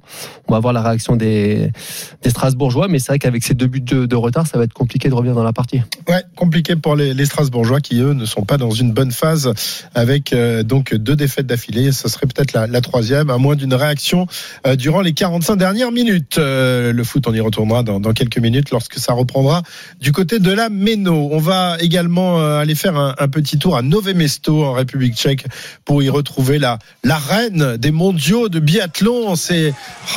Pas un jour ne passe sans qu'elle ramène encore des médailles. Léna Marjac, notre envoyée spéciale. Salut Léna. Salut Christophe, salut à tous. Golden Léna, on va t'appeler. J'espère que ça va durer encore aujourd'hui. Il reste quand même de belles courses. On espère quand même que nos Françaises vont au moins nous ramener une médaille. Ah, tu dis nos Françaises. Les Français, ça y est, tu les as mis de côté, quoi. c'est pas que je les ai mis de côté, mais sur le papier, il y a plus de chances quand même que nos Françaises nous fassent briller et nous fassent rêver encore aujourd'hui, parce que c'est le cas depuis le début de ces mondiaux. Chez les garçons, c'est plus compliqué. Alors sur le relais hier, il y a eu cette belle médaille de bronze, mais pour l'instant, sur des courses individuelles comme une Mastart, les Français n'ont pas remporté un seul podium depuis le début de la saison. C'est donc un petit peu plus compliqué, on va dire ça comme ça. Bon, on verra si Quentin Fillon-Maillet et les autres ont réussi à vaincre justement le signe indien en allant décrocher cette médaille de bronze hier lors du relais masculin. Mais évidemment, les Mastart, c'est complètement différent. C'est sans doute la course la plus excitante, avec les meilleurs des championnats du monde qui vont donc s'affronter. Là, c'est une vraie course, un peu comme dans un peloton en cyclisme. Oui, c'est un peu ça, et on l'appelle justement la course reine parce que aujourd'hui on aura les 30 meilleures biathlètes féminines et masculins tout à l'heure sur la piste. Et donc là, déjà pour la Mastart féminine, eh bien, donc on a les 30 meilleures. Dans ces 30 meilleures, on retrouve 4 Françaises. Ce sont nos 4 relayeuses justement dorées d'hier. On aura Julia Simon avec le dossard numéro 1 parce que c'est la reine elle aussi de ces mondiaux depuis le début. 5 courses, 5 médailles dont 4 en or. On aura Justine Brezas-Boucher aussi avec le dossard numéro 3. Lou Jean Monod, dossard numéro 5, et Sophie Chevaux au dossard numéro 16. Et juste une petite stat quand même, parce que cette saison il y a eu 2 Mastart qui se sont déroulées, et ces 2 Mastart, elles ont été remportées par des Françaises. La première, c'est par Justine Brezas-Boucher, et la deuxième par Julia Simon, et une belle deuxième place aussi de Lou Jean Monod. Jamais 203, donc on peut espérer que sur ces mondiaux aussi cette Mastart soit remportée, on l'espère, par une Française. On espère aussi plusieurs médailles, parce que là aussi on est sur des mondiaux records. On se dirige en tout cas tout droit vers des mondiaux records. On a déjà 10 médailles dont 5 en or, et il faut remonter à 2016 où là on a eu 11 médailles dont 6 en or. On peut aller battre ce record aujourd'hui, et ça on va suivre ça avec intérêt sur cette Mastart déjà féminine avant d'avoir la Mastart des garçons tout à l'heure. Et évidemment 4 chances françaises dans cette Mastart, Chauveau, Jean Monod, Simon et Brezas qui nous ont régalé tout au long de la quinzaine, même si la reine des jeux côté français pour l'instant se nomme Julia Simon, dont on sait qu'elle avait abordé la saison dans un état d'esprit un peu compliqué après les brouilles et les problèmes judiciaires avec Justine Brezas, justement l'une de ses équipières. Où on en est de tout ça? On a l'impression que tout a été mis de côté. Comment les filles s'entendent au quotidien? Comment elles arrivent à travailler ensemble? Est-ce que la brouille est aujourd'hui officiellement réglée, Léna, ou alors on n'en parle surtout pas? C'est plutôt on n'en parle surtout pas, parce que on a eu quelques petites remarques du staff français pour nous dire d'éviter justement d'évoquer ce qu'il s'est passé l'année dernière pour l'instant. Donc les filles, en début de saison, je les avais rencontrées justement, ces filles-là, on en avait discuté, et elles nous avaient dit tout de suite avant le début des étapes de Coupe du Monde, c'est une histoire extra-sportive, aujourd'hui on veut seulement se concentrer sur notre biathlon, sur la saison qui arrive. Et finalement je pense qu'elles ont essayé, ou en tout cas elles ont réussi, je pense, en vue des résultats, de mettre tout ça de côté. Et on a vu des images assez sympas. C'est fort d'arriver à mettre tout ça de côté quand même, parce que les tensions étaient extrêmes en début de saison. Oui, parce qu'il y a quand même Justine Brezas-Boucher qui a porté plainte contre Julia Simon pour lui avoir volé de l'argent, volé de l'argent. Donc il a fallu mentalement réussir à effectivement mettre ça de côté. Ça a été plutôt bien fait, parce qu'on voit que cette saison les filles brillent bien plus que les garçons, que ce soit sur les étapes de Coupe du Monde ou encore là sur ces mondiaux. Et on a vu des belles images durant ces mondiaux où Justine Brezas-Boucher vient taper dans la main de Julia Simon, des échanges de sourires. On sent qu'il y a quelque chose dans ce collectif, il y a quelque chose finalement qui s'est passé, et donc on a mis de côté toutes ces histoires extrasportives. Même Cyril Burdet, l'entraîneur de l'équipe de France, cette semaine nous disait c'est comme dans tout travail, on s'entend pas toujours avec tous ses collègues, et là ils le savent, elles seront peut-être pas copines jamais dans la vie de tous les jours, mais sur la piste elles sont obligées de l'être. On rappelle qu'elles viennent du même village en plus. Oui, elles se connaissent très bien. Tiens, là, il y a l'Eurovision qui sort. C'est marrant d'entendre cette chanson. On l'entendait dans les années 70 avant les grandes retransmissions sportives. C'est juste avant le début de cette course qui débutera donc à 14h15. Quelles sont les rivales des Françaises dont il faut se méfier, Léna?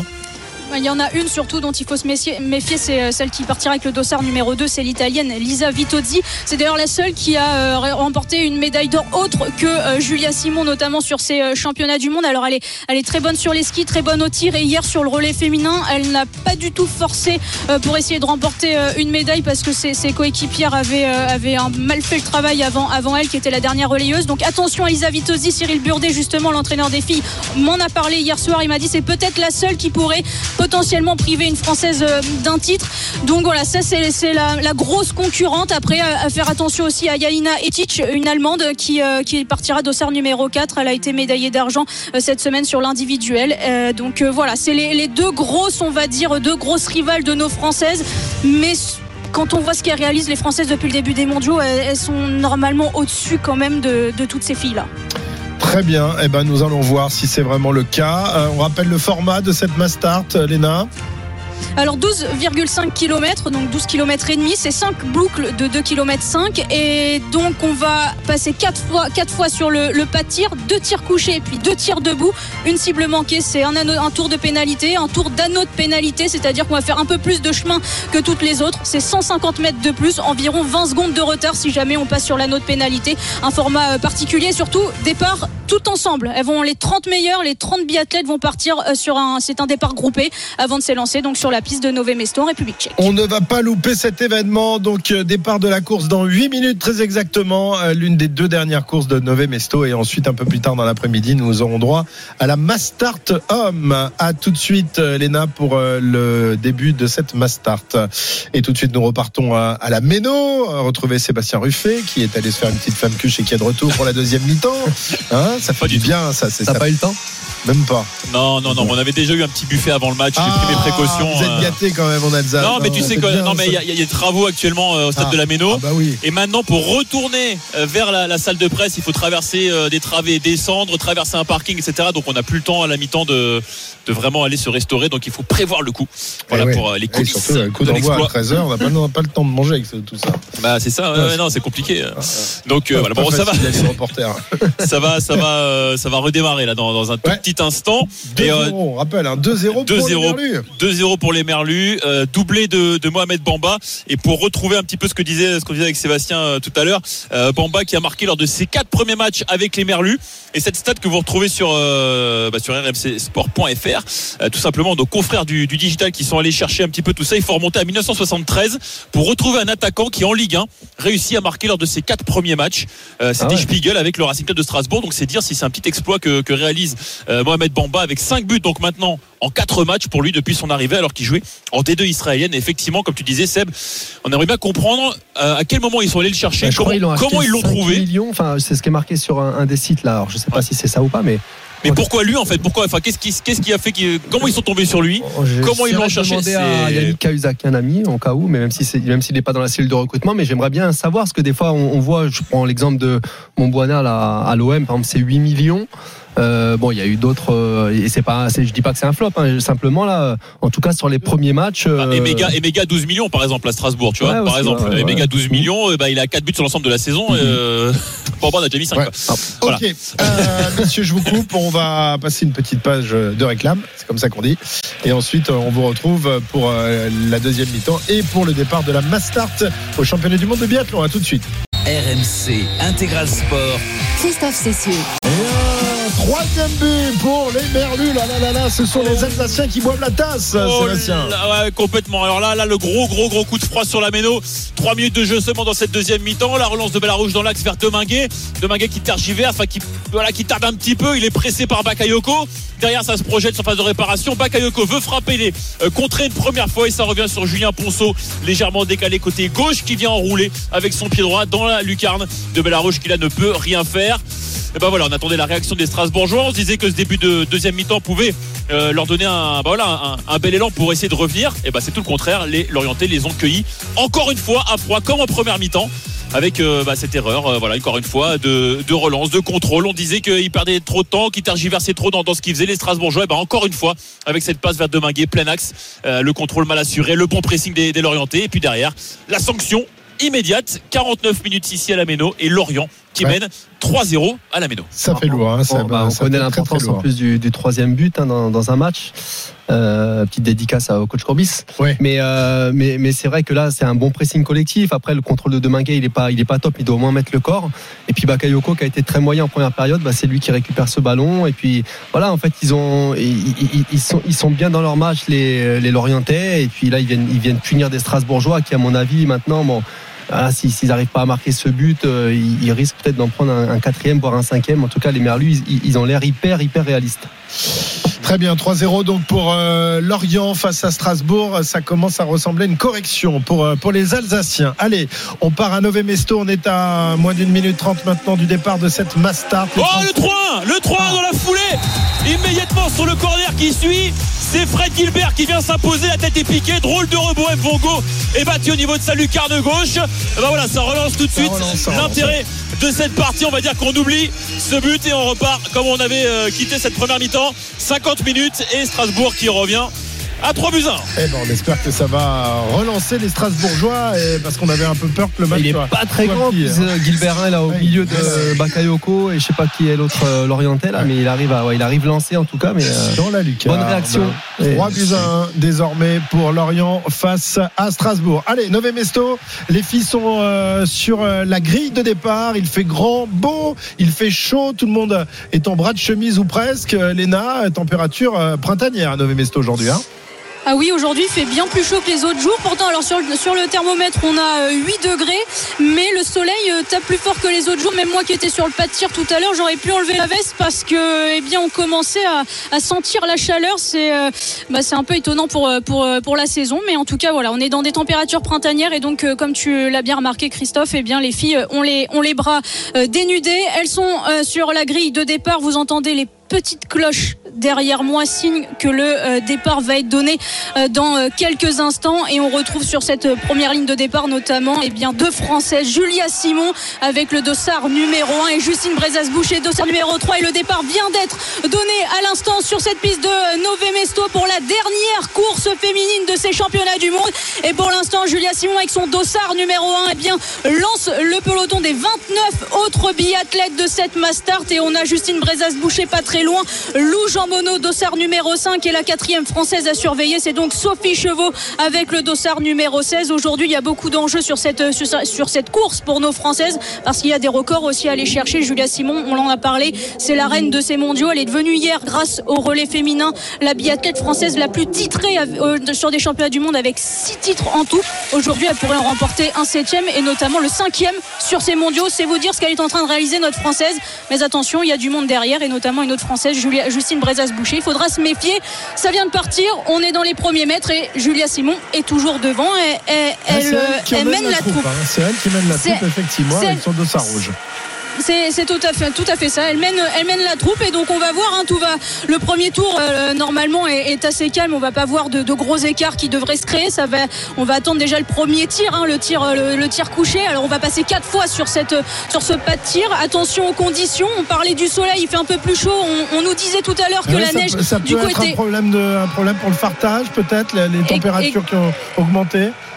Exactement, parce que ce matin, ceux qui sont allés tester justement la piste, qui sont allés skier un petit peu, disaient que la neige était plus lente que d'habitude. Donc voilà, on espère que les techniciens français se sont bien adaptés. Alors depuis le début des mondiaux, ils ont farté comme il se doit les skis de nos Françaises et de nos Français. Ils ont été très très bons en termes de glisse, donc on espère qu'aujourd'hui ce sera le même cas. Et attention aussi, on parle là de la température, mais sur le pas de tir, il y a aussi du vent. C'est un peu les mêmes conditions qu'hier sur le pas de tir. Ça souffle un petit peu, on a 6-7 km/h de vent, donc il faudra faire attention, s'adapter aussi. Mais les filles ont fait les réglages il y a maintenant une grosse demi-heure, donc elles sont réglées avec ce vent qui souffle de la gauche vers la droite. Donc on espère que tout va bien se passer. Pour l'instant, on le voit, donc Julia Simon et Justine Brezas-Boucher. Non, c'est Justine Brezas-Boucher qui a pris les devants, mais nos 3 Françaises. Elle va très bien, Justine, hein. C'est sans doute la plus rapide des 4. Ah bah on l'a vu hier sur le relais, hein, parce que quand sur le relais femme hier, Sophie Chauveau lui donne le relais, elles ont 45 secondes de retard et finalement Justine Brezas-Boucher donne le relais à Julia avec 16 secondes d'avance. Donc sur les skis comme sur les tirs, ça marchait très bien. Justine est en forme et je pense que Justine a aussi envie de revanche, hein, parce que le titre individuel sur ces mondiaux, elle l'a pas eu. Au sprint, ça s'est joué à quelques secondes, hein, 5 secondes exactement avec Julia Simon. Donc il peut y avoir un petit duel franco-français aujourd'hui entre Julia Simon et Justine Brezas-Boucher, et nos trois Françaises, Justine Brezas-Boucher, Julia Simon, Lou Jean Monod, sont les trois premières pour l'instant de ce groupe de 30 biathlètes sur cette mass start féminine. Eh ben ça va bien pour l'instant pour les Françaises. On n'a pas encore fait la première séance de tir. Tu nous disais il y a combien de séances de tir là sur la mass start? Il y en a 4. On a 4 séances de tir. Alors on va commencer par 2 debout, puis après 2 couchés, puis 2 debout. Et si jamais il y a une erreur, on va sur l'anneau de pénalité. Ça aussi, il faudra faire attention. On va avec le vent, il faudra éviter d'aller tourner sur l'anneau, parce que sinon on fait plus de chemin que toutes les autres biathlètes qui elles font un sans faute. La première séance de tir dans combien de temps, Léna? Alors là, elles viennent passer le premier intermédiaire. Elles ont déjà couru presque 1 km. Donc il reste 1,5 km de course à peu près. Ok, bon, on vient te voir donc pour vivre cette première séance de tir. Pour l'instant, les Françaises sont aux avant-postes dans cette mass start. Mais vous le savez, en biathlon, tout peut changer si une balle passe à côté de la cible. On verra ça dans quelques instants. 14h18, Lorient avait quasiment match gagné avec ce 3e but inscrit en tout début de 2e mi-temps. Mais Strasbourg a réagi. Est-ce que la réaction alsacienne se poursuit, Sébastien? Ça se poursuit, hein, 56 minutes, donc 3-1 pour Lorient désormais, avec notamment une belle transversale de Lucas Perrin pour Jessie Deminguet seul dans la surface de réparation côté gauche, qui réussit son contrôle, qui centre fort devant le but, et un Lorientais est venu couper cette trajectoire. On a effectué 3 changements du côté de Patrick Vieira à l'instant même, avec les entrées de Thomas Delaine, d'Angelo, Gabriel le Brésilien et de Kevin Gamero, qui est toujours à la recherche de son 100e but en Ligue 1, lui qu'on a mis 99, avec on va voir un petit peu comment il s'est reconfiguré dans son milieu de terrain. On va quand même suivre cette action avec Kevin Gamero à l'entrée des 16 mètres. La frappe, elle va passer juste à côté du poteau gauche d'Mbongo, et la Méno, ça y est, elle a digéré, elle se réveille, elle va pousser. Il y a encore du temps pour les Strasbourgeois, tout peut encore se passer. Ça paraît assez fou quand on a vu comme ces Strasbourgeois pouvaient être amorphes par moment. Et bien là, ce petit but a suffi à réveiller tout le monde. Et on se dit que Lorient, malgré à un moment donné ses 3 buts d'avance, n'est peut-être pas à l'abri d'une remontée, d'un retour des Strasbourgeois. Ouais, puis après c'est un coaching quand même offensif, hein. Gamero il va prendre la place de Doucouré, mais ça ressemble plus à un deuxième attaquant, même si quand il joue avec Eméga, il a ce rôle un petit peu de 9,5. Et puis Angelo, s'il est dans une bonne après-midi, il est capable aussi de faire des différences. Donc coaching assez tôt dans le match, ce qui est plutôt logique de la part de Patrick Vieira. Ouais, il faut faire quelque chose. Et c'est vrai qu'il y a finalement que 2 buts. Ce 5e but, s'il y en a un dans ce match-là, s'il est du côté de Strasbourg, ça peut encore changer. Ouais, avec l'ambiance qui va pousser derrière aussi, qui risque d'être vraiment pas mal. En tout cas, c'est vraiment eux qui ont le ballon, hein. C'est eux qui prennent les choses en main. Ouais, ce match n'est peut-être pas encore terminé, effectivement, avec ces Strasbourgeois qui ont attendu d'être menés 3-0 pour débuter la partie quand même, hein, Sébastien Piocel. Heureusement qu'ils ont marqué ce but dans la foulée, hein, sur l'action suivante. Allez, on va tout de suite à Nové-Mesto, la première séance de tir couché. Les Français sont aux avant-postes, Léna. Ah oui, toujours nos 3 Françaises, hein, notre trio tête, Justine Brezas-Boucher, Julia Simon, Lou Jean Monod. Pour l'instant, sur cette mass start, ce sont les 3 Françaises qui ont pris les devants. Elles vont pas tarder à arriver sur le pas de tir. Pour l'instant, elles sont en train de faire la dernière boucle, et les voilà qui arrivent. Elles vont aller s'installer donc sur le pas de tir numéro 1, numéro 2 et numéro 3, hein, parce qu'on s'installe en fonction de l'ordre d'arrivée. Et donc Justine Brezas-Boucher, Julia Simon et Lou Jean Monod, suivies d'une Suédoise, Elvira Eberg, sont les 4 premières à s'installer donc sur ce premier tir couché. Alors attendez, elles se mettent en place, on met en place les carabines et ça va commencer à tirer. Je vous le rappelle, hein, une erreur, c'est à notre pénalité, et donc un tour de plus. Et pour l'instant, pour Julia Simon, ça se passe très bien. 4 balles dedans, 5 balles dedans aussi pour Julia Simon.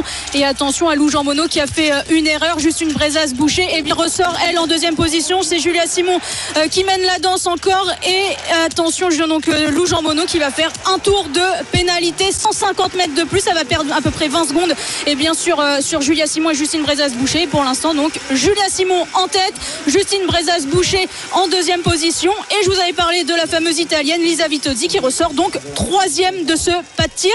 Mais les Françaises pour l'instant sont plutôt bien placées. Affaire à suivre. Voilà, les deux têtes de liste de l'équipe de France de biathlon sont là, évidemment, au premier rang. Julia Simon en tête devant Justine Brezas. 7 secondes d'écart entre les deux Françaises. Lou Jean Monod est un petit peu plus loin après une erreur au tir. 15e position. Chauveau encore un peu plus loin.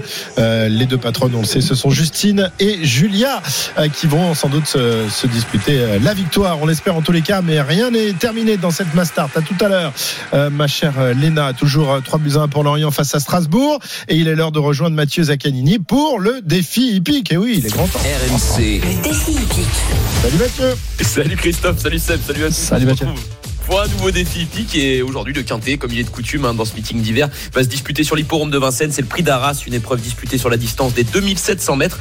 Ils ne sont plus que 15 trotteurs à prendre part à cette compétition, puisque le numéro 6 Grete Tigresse a été déclaré non partant avant la course, non partante plutôt, parce que c'est une femelle de 8 ans, et nous sommes toujours avec l'excellent Marc-Antoine. Salut Marc-Antoine. Salut Mathieu, bonjour à tous. Alors Marc-Antoine, qui est ton favori ou ta favorite dans cette compétition? Alors moi je pars sur le 2 Hacker Lover. Il redescend nettement de catégorie là aujourd'hui. C'est un cheval qui peut prendre le train à son compte. Donc il va être devant, il aura besoin de personne, et je le vois aller très loin. Bah, c'est une très belle possibilité en effet, hein, ce numéro 2 Hacker Lover qui a réalisé un excellent meeting d'hiver avec beaucoup de victoires. Nous, on va lui opposer le numéro 9, Goulette, qui avait montré beaucoup de potentiel par le passé. C'est une femelle de 8 ans qui avait notamment évolué dans les groupes 1. Elle revient en forme progressivement, on pense qu'elle peut retrouver son vrai niveau et peut-être inquiéter ce numéro 2 Hacker Lover. En tout cas, si le numéro 2 termine devant le numéro 9, tu reviendras demain pour un nouveau défi hippique. Bonne chance à toi Marc-Antoine. Les jeux d'argent et de hasard peuvent être dangereux. Perte d'argent, conflits familiaux, addiction. Retrouvez nos conseils sur joueurs-info-service.fr et au 09 74 75 13 13. Appel non surtaxé. 14h24 sur RMC, nous repartons à Nové-Mesto pour la suite de la Mastart féminine avec nos deux Françaises qui font cavalier seul pour l'instant, Léna Marjac. Oui, elles ont un petit peu d'avance. Justine Brezas-Boucher toujours en tête, derrière Julia Simon, mais elles sont presque les skis dans les skis. Et derrière, pour l'instant, c'est la petite surprise parce que Ingrid Tendrevold, la Norvégienne qui est leader du classement général, on ne l'attendait peut-être pas forcément là, elle qui passe un peu à côté de ses mondiaux. Mais en tout cas, pour l'instant, nos deux Françaises sont devant. Je regarde juste Lou Jean Monod qui est donc pour l'instant 11e, elle a fait une faute au tir, donc un anneau de pénalité, et elle est à plus de 22 secondes de retard sur le duo de tête français, et on le disait, Julia Simon et Justine Brezas-Boucher vont avoir à cœur de se battre toutes les deux sur cette piste, parce qu'il y en a une qui va vouloir chercher son premier titre individuel sur ces championnats du monde, c'est Justine Brezas-Boucher. Quant à Julia Simon, elle va vouloir devenir 5 fois médaillée d'or sur ces mondiaux. Donc il y a des choses, des records à aller chercher sur cette Mastart, et là les deux filles sont au coude à coude, clairement. Là on le voit sur cette descente là, sur cette piste de Nové-Mesto, les deux sont côte-côte. Pour l'instant, il n'y en a pas une qui prend les devants, et on va arriver encore quelques mètres pour l'instant avant le deuxième tir couché. On va voir ce que ça va donner pour nos Françaises. Pour l'instant, elles sont devant. Pour l'instant, tout va bien, effectivement, pour Julia et Justine qui ont encore 3 tirs à effectuer avant d'envisager la médaille. Donc, on n'en est pas encore là. La course est loin d'être terminée. 14h26, vous êtes sur RMC. Nous repartons à la Méno. Toujours cet avantage conséquent pour les Lorientais qui mènent 3-1, Sébastien Ruffet, face à Strasbourg. Mais Strasbourg réagit. 63 minutes ici à la Méno, 3-1 effectivement pour les Lorientais. Et on était tout proche du 3-2 avec cette reprise de volée sur un ballon repoussé par la défense. Mbongo qui prend sa chance, pied gauche comme elle vient avec ce petit ballon en cloche, et elle est vraiment passée à quelques centimètres encore une fois du poteau gauche d'Mbongo, qui est vraiment resté sur ses appuis. Il a regardé passer ce ballon dans sa tête. Je pense qu'il y a plein de choses qui se sont passées, à part le fait de se dire je vais pouvoir la prendre. Voilà, c'est le seul truc qui s'est pas dit sur cette action là. Si elle est au fond, c'est pour lui c'est exactement la même chose. Et voilà, encore ce petit frisson qui a parcouru la Méno. Gilbert à droite, c'est quand même autre chose. Bah, c'est beaucoup, c'est sûr. Pour centrer. Bah oui, et de Madeleine avec son pied gauche à gauche. Voilà, c'est un peu plus logique. Effectivement, allez, Angelo qui est passé lui côté droit pour revenir sur son pied gauche, justement le 102e poteau. Il est pas mal ce centre, ça va être repoussé par Théo Lebris et récupéré récupéré une fois de plus par un Lorientais. Il peut encore se passer beaucoup de choses, hein. Franchement, dans cette partie, il reste 25 minutes, 26 minutes dans le temps réglementaire, parce que derrière, les Strasbourgeois s'exposent un petit peu au contre. Tout à l'heure, Mohamed Bamba a mal géré une situation à 3 contre 3. Il a voulu y aller un petit peu seul. Il s'est heurté à Babacar Silla, mais il va y avoir des espaces, hein, clairement. D'ailleurs, ça, il y a eu des changements aussi, hein, du côté de Lorient. Tout à fait, avec les sorties de Kaloulou et Kari, et les entrées de Yongwa et Tozine, pour peut-être fermer aussi un petit peu plus le milieu de terrain. Alors on les voit encore un peu plus denses, les Lorientais, pour justement peut-être laisser moins d'espace sur les côtés, hein, parce qu'on sait que le danger côté Strasbourg vient beaucoup de ces joueurs excentrés, que ce soit Bakwa, Angelo, Thomas Delaine, Fred Gilbert. Voilà, donc ça va être. Quand tu joues à 5 comme ça, c'est vrai que gérer les 2 contre 1, c'est pour ça aussi que il faut vraiment que tactiquement les Lorientais, notamment les deux centraux un petit peu, on va dire, excentrés, ceux à droite et à gauche, ils viennent bien aider leur piston, sinon ils vont avoir du mal à gérer les centres des Strasbourgeois. Ouais, surtout qu'on le sait, hein, que voilà, la créativité du milieu de terrain strasbourgeois, c'est pas trop dans l'axe, hein. Doucouré, Diarra, Mwanga, voilà, c'est des bons joueurs de ballon, mais c'est pas eux qui vont forcément te mettre trop en danger, plein axe, quoi. Donc c'est vrai que pour les Lorientais, là, vraiment fermer les côtés, ça va être l'enjeu de ces 25 dernières minutes. Ok, nous repartons à Nové Mesto. On s'approche, me semble-t-il, à nouveau du pas de tir, Léna, hein, avec les deux Françaises en tête. Oui, tout à fait. Donc les deux Françaises qui ont 10 secondes d'avance sur le deuxième groupe, hein, de biathlètes. Elles sont 4 biathlètes derrière elles, et donc Julia Simon et Justine Brezas-Boucher, pour l'instant ce sont les deux biathlètes les plus fortes, hein, sur les skis. Donc c'est elles qui vont le plus vite, c'est elles qui mettent beaucoup plus de puissance, en tout cas dans les bâtons, sur les poussées. Et les deux biathlètes françaises, donc Julia Simon, Justine Brezas-Boucher, viennent de s'installer pour ce deuxième tir couché. On le rappelle, on va passer 4 fois sur ce pas de tir, une erreur, un anneau de pénalité. Julia Simon vient de mettre les 2 premières dedans, la 3e est également dedans, la 4e dedans. Pour l'instant c'est un sans faute pour Julia Simon. Attention, une erreur, j'ai parlé trop vite, un anneau de pénalité, un tour de pénalité pour Julia Simon. Mais Justine Brezas-Boucher pour l'instant n'est pas encore sortie, et elle vient de mettre les 5 sur 5. C'est un sans faute pour l'instant pour Justine Brezas-Boucher, qui va donc ressortir en tête de ce pas de tir. Et c'est une grosse option, parce que on en a parlé tout à l'heure, hein, Justine Brezas-Boucher sur les skis, ouais. Ça va très très très très vite. Alors là pour l'instant, eh bien, c'est Justine qui prend une belle option. Julia Simon va ressortir dans quelques secondes de ce pas de tir, mais elle va ressortir du coup en 5e position, derrière Ingrid Tendrevolt, la leader du classement général. Elle fait le sans faute elle aussi, hein, donc elle va récupérer quelques places. Tout à fait, elle qui était arrivée, qui est 6e maintenant, avec 20 secondes donc de retard sur Justine Brezas-Boucher. Et Justine pour l'instant, eh bien, qui prend la tête toute seule. Julia Simon va devoir faire un gros travail elle aussi sur les skis, mais attention, hein, Justine, ça va très vite. Sur Justine, ça va être compliqué, mais déjà si elle peut revenir à 2e place, on sait que pour l'instant Justine Brezas n'a obtenu aucune médaille d'or en individuel au cours de ces championnats du monde, et on sent qu'aujourd'hui elle a vraiment envie d'aller la décrocher, parce que l'orgueil de la championne, même si elle a été fantastique avec l'équipe et qu'elle a aussi d'autres médailles, mais l'orgueil de la championne est touché quand elle voit Julia Simon la battre régulièrement. Là aujourd'hui, eh bien, ça semble destiné à Justine, mais il faudra pas craquer évidemment. Il reste encore 2 séances de tir, notamment 2 tirs debout, mais pour l'instant c'est bien parti pour Justine Brezas. 14h30, vous êtes sur RMC. Strasbourg toujours mené 3-1 sur sa pelouse par Lorient, et Justine Brezas en tête de la mass start. À tout de suite sur RMC Intégral Sport, Christophe Cessieux. 14h33, 2 directs nous occupent en ce début d'après-midi. L'un concerne le biathlon, l'autre le foot. Le foot, c'est évidemment le match de 13h de la 22e journée de Ligue 1 qui oppose Strasbourg à Lorient, avec un formidable match réalisé pour l'instant par les Lorientais, qui ont rapidement marqué puis un 2e, puis un 3e but, avant que Strasbourg ne se réveille enfin et ne réduise l'écart 3-1. Il reste 20 minutes encore à jouer dans ce match. Et l'autre direct, eh bien, concerne le biathlon, avec la dernière épreuve féminine de ces championnats du monde qui se déroule à Nové Mesto en République tchèque. Les Françaises sont à la fête, et notamment Justine Brezas-Boucher qui est en tête de la course, elle qui pour l'instant réalise le sans faute, alors que Julia Simon a commis une petite faute. Est-ce qu'elle revient, Julia, sur sa copine, enfin sur sa coéquipière plus exactement? Ouais, elle a repris quelques places, Julia, mais elle est dans le deuxième groupe, juste derrière Justine Brezas-Boucher. Elles se tiennent à rien du tout. Elles sont quatre filles, avec notamment donc Lisa Vitozzi, Julia Simon, Yoni Arnegheim et Ingrid Tendrevolt. Hein, ces quatre biathlètes sont ensemble à plus de 20 secondes de Justine Brezas-Boucher, qui a clairement pris une option après ce deuxième tir couché. Ce sans faute lui a permis de ressortir en tête. Et Julia Simon, malheureusement, cette petite erreur sur le deuxième tir couché lui a fait perdre un peu de temps, mais et puis c'est ce qu'on dit depuis le début, hein, c'est que Justine va très très vite sur les skis, ça se voit encore aujourd'hui, donc elle prend une belle option, à voir Julia Simon si elle est capable de repartir, parce que de reprendre du temps, parce que Julia elle en perd, Julia, me semble-t-il, elle a repris les positions, mais elle a perdu un tout petit peu de temps sur Justine, qui est une véritable fusée sur les skis, hein.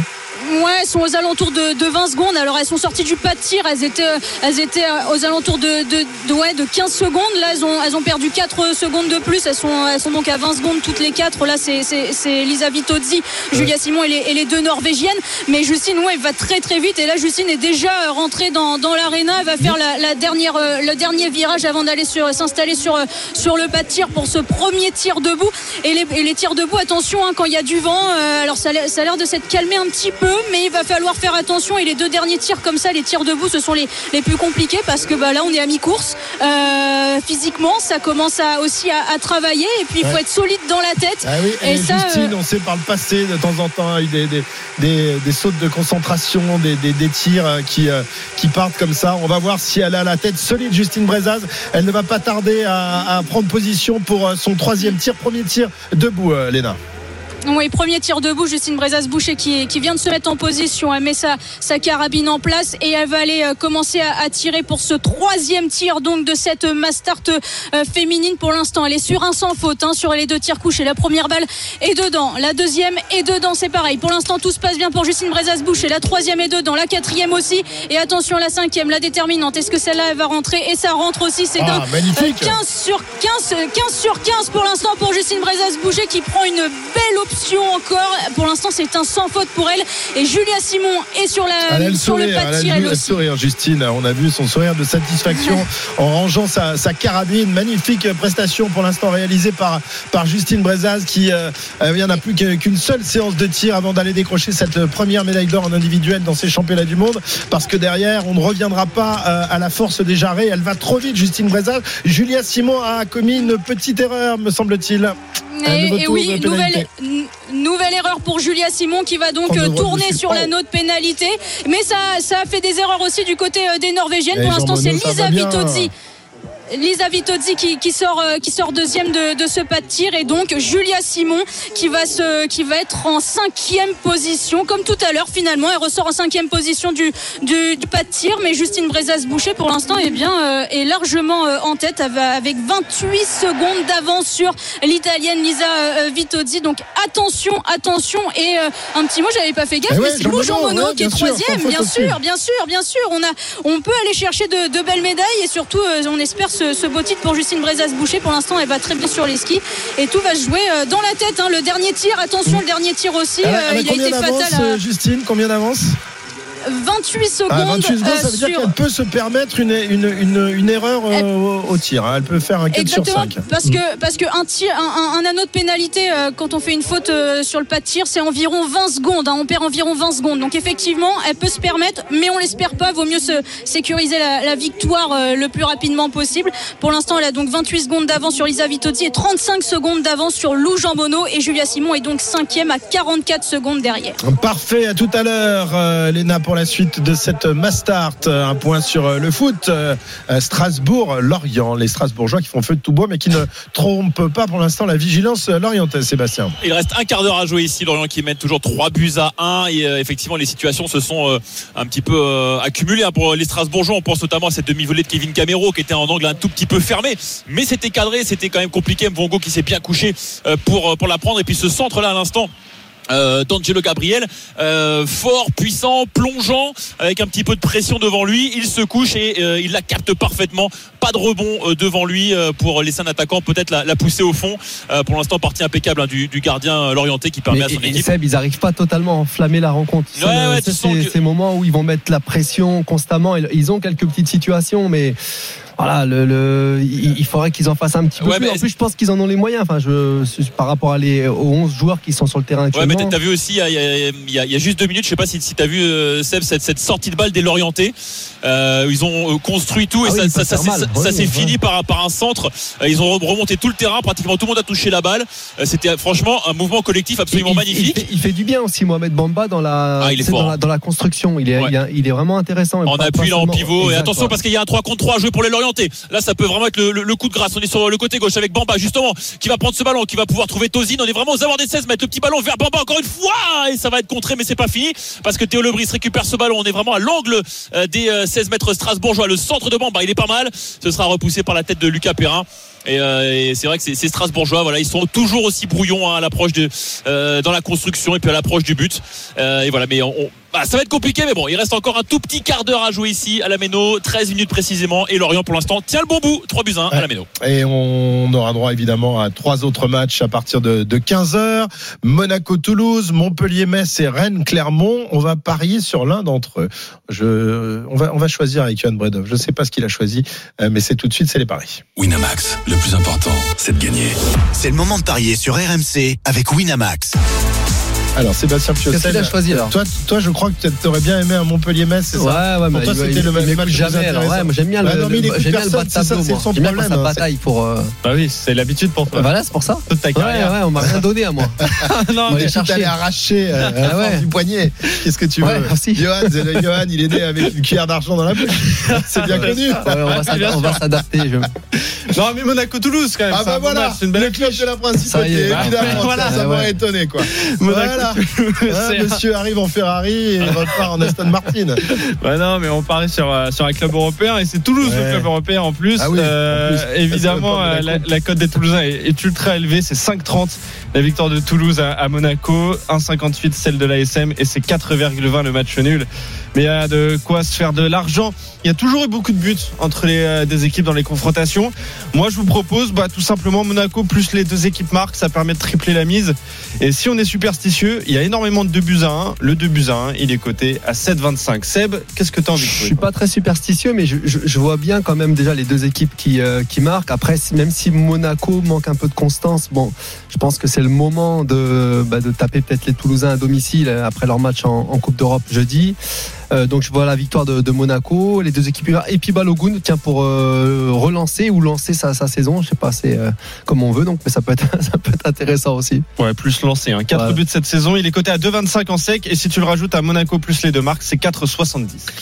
Et ben voilà, qui était parfait. Merci Johan. Winamax, le plus important, c'est de gagner. C'est le moment de parier sur RMC avec Winamax.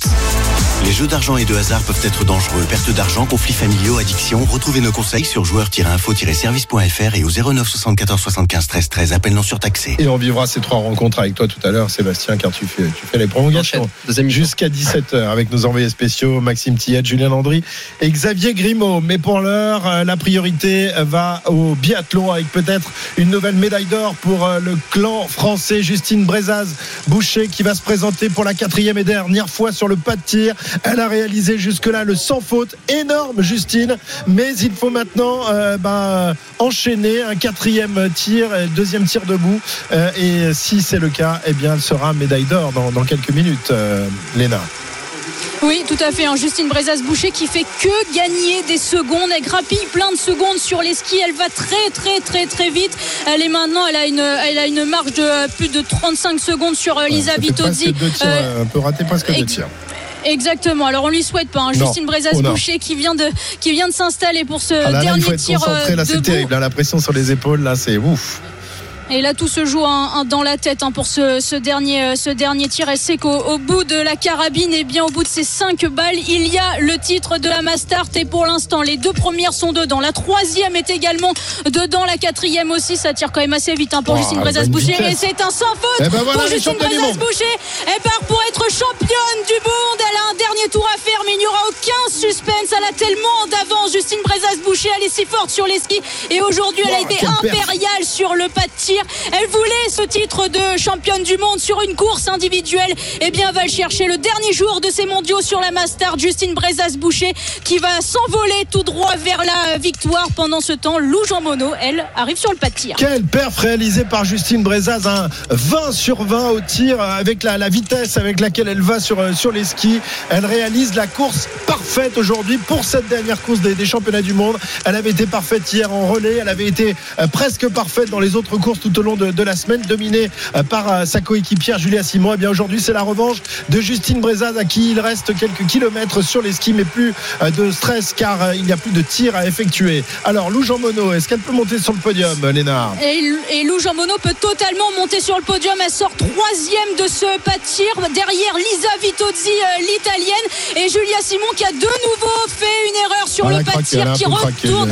Ouais, mentalement, je pense qu'aujourd'hui ça a été, c'était la course de trop pour Julia Simon, mais elle va aller chercher une belle, on l'espère, 4e place si tout se passe bien. Et donc tout va se jouer pour Lou Jean Monod. Est-ce qu'elle va réussir à remonter sur Lisa Vitozzi ? Ça me semble un petit peu compliqué. Va falloir être forte sur les skis, mais en tout cas aujourd'hui on a une nouvelle médaille d'or. C'est pour Justine Brezas-Boucher. Elle l'a cherchée, elle la voulait, cette médaille individuelle. Elle l'aura aujourd'hui. Il va falloir aller jusqu'au bout de cette Mastart. Il reste encore un peu plus d'un kilomètre avant d'aller passer la ligne d'arrivée. Mais aujourd'hui, Justine Brezas-Boucher, on va le redire, a fait une course parfaite, sans faute sur le tir et sur les skis à une vitesse monumentale. C'est exceptionnel, hein, ce qu'elles nous font ces biathlètes depuis le début de ces mondiaux. Et Justine Brezas-Boucher encore aujourd'hui. Et en plus, Léna, la vitesse à laquelle elle a tiré. Habituellement, Justine prend son temps entre deux balles. Là, elle a tiré une vitesse, mais sur toutes ses séances de tir. Effectivement, ouais, ça allait très vite. Alors on avait l'impression de revoir un peu Julia Simon, hein, sur les débuts des mondiaux. Elle aussi tirait très vite. Aujourd'hui, eh bien, c'est Justine qui a, je pense que elle se sentait extrêmement en confiance sur le pas de tir. Les conditions étaient optimales pour elle et tout s'est très bien passé. On le voit, hein, 20 sur 20 sur les 4 tirs de cette Mastart. Et donc voilà, Justine Brezas-Boucher qui va aller, on le voit sur son visage, elle a le sourire, elle va aller chercher ce premier titre pour elle en individuel sur ces mondiaux. Mais quelle course elle nous a fait encore aujourd'hui, et elle est venue éteindre toute concurrence derrière elle, même la concurrence peut-être la plus féroce, celle qu'on pensait, hein, celle avec contre Julia Simon. Et bien aujourd'hui, il n'y a pas eu match. Justine Brezas-Boucher est la reine de cette Mastart, la reine de la fin de ces mondiaux. Elle a écrasé la concurrence aujourd'hui, Justine Brezas, par sa vitesse sur les skis et sa précision au tir. Elle va s'imposer dans quelques instants, permettre à la France de terminer première nation de ces championnats du monde et même de battre un record. On est à 11, peut-être 12 médailles si Lou Jean Monod termine 3e, c'est ça ? Tout à fait. Alors pour l'instant on est donc on a 11 médailles. 11, oui.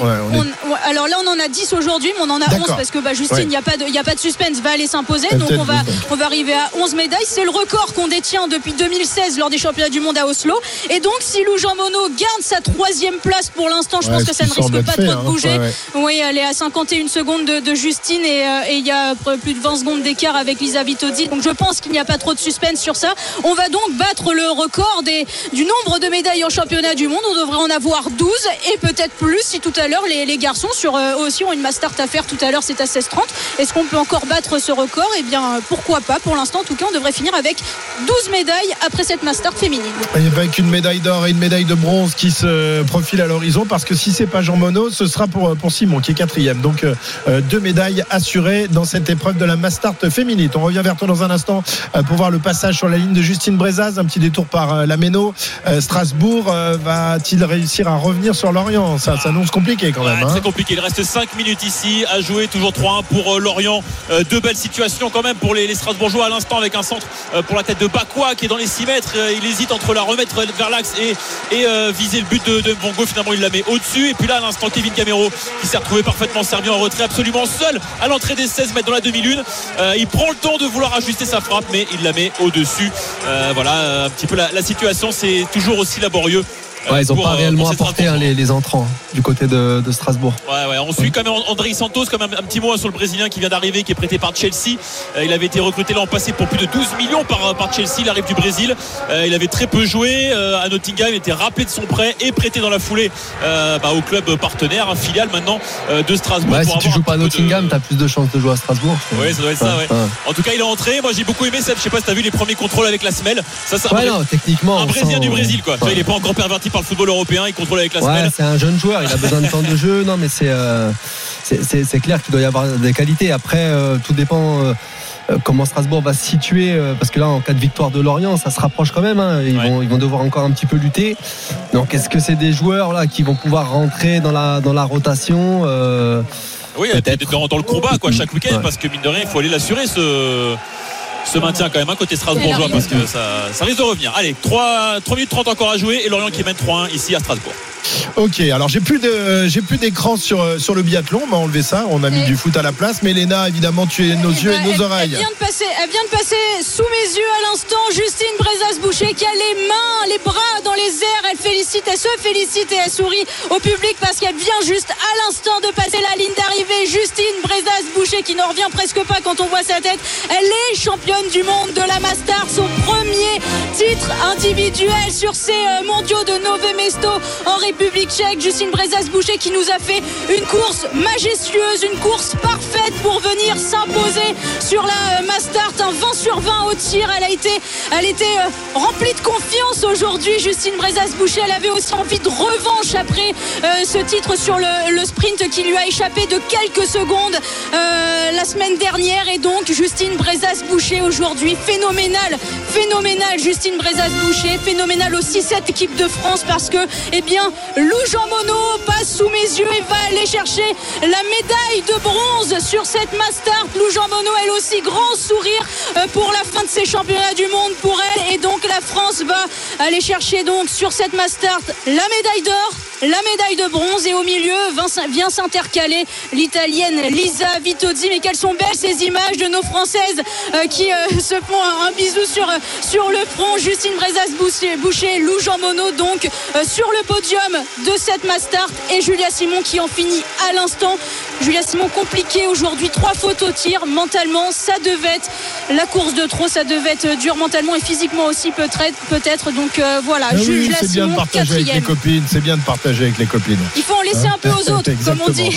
Alors je sais pas, on va voir quand même l'image entre Simon et Brezaz. On est toujours à l'affût évidemment, mais là on va pas. Tu vas aller voir, ça va, ça se passe bien, ça se fait des bisous. Est-ce que ça se fait autant de bisous qu'avec Jean Monod? Écoute, pour l'instant, non. Julia Simon qui alors j'ai peut-être loupé, on m'a peut-être pas mis l'image antenne parce que moi je vois pas la ligne d'arrivée de mes propres yeux, mais en tout cas à l'antenne je n'ai pas vu. Il y a en ce moment Lou Jean Monod qui est en train d'échanger avec Justine Brezas-Boucher, mais en tout cas Julia Simon a déjà quitté l'aire d'arrivée, j'ai l'impression, parce qu'on ne la voit plus sur l'image. Je pense qu'un petit peu déçue forcément, mais elle qui rêvait d'un 5e titre sur ces championnats du monde, malheureusement aujourd'hui un petit peu compliqué, mais il faut pas enlever la très très belle prestation de Justine Brezas-Boucher qui nous fait une course vraiment parfaite aujourd'hui, que ce soit sur les skis comme sur le pas de tir. Merci Léna. Triomphe donc de Justine Brezaz qui réalise la course de ses rêves aujourd'hui et qui s'impose en devenant championne du monde de la Mastart. Lou Jean Monod termine 3e, Julia Simon, la reine de ces championnats du monde, et 4e. La Mastart masculine, ce sera à suivre tout à l'heure à partir de 16h30 avec Golden Léna qui n'arrête pas de ramener des médailles avec cette équipe de France. On en est donc à 12 médailles. 14h52 sur RMC. Votre émission sur RMC avec Nikon Veroptique. Ne manquez aucun détail de la compétition de biathlon. Ceci est un dispositif médical. 14h52, ça fait du bien de voir des Françaises et des Français triompher comme ça sur les épreuves. Ce qu'on risque de voir à la Méno, en revanche, c'est le triomphe de Bretons en terre alsacienne, Sébastien Ruffet. Ah oui, ça se précise de plus en plus. Là, il reste 10 secondes de le temps réglementaire. On va avoir le panneau là du temps additionnel avec la sortie d'un des héros. 4 minutes, il y aura d'un des héros l'orienté du jour, c'est Mohamed Bamba qui aura marqué 2 buts et qui aura en plus fait un très gros travail dans le jeu également. Il est remplacé par Bamba Guendec pour ces 4 dernières minutes. Mais c'est vrai que les Strasbourgeois sont retombés un peu dans leur travers du début de saison, hein, avec ces hésitations, avec ce manque de fluidité parfois, ce ballon qu'on touche un petit peu trop, qui tarde à décaler, et puis toujours cette efficacité qui fuit quand même un petit peu ce Racing Club de Strasbourg, avec une tête encore une fois de Gamero tout à l'heure sur un centre qui est passé au-dessus. On l'avait quand même pas mal vu, hein, Kevin Gamero depuis son entrée, mais avec ce manque de précision toujours. Ouais, il se cache pas, hein, il est disponible, il sert souvent de relais, il est un petit peu loin du but adverse, moi je trouve.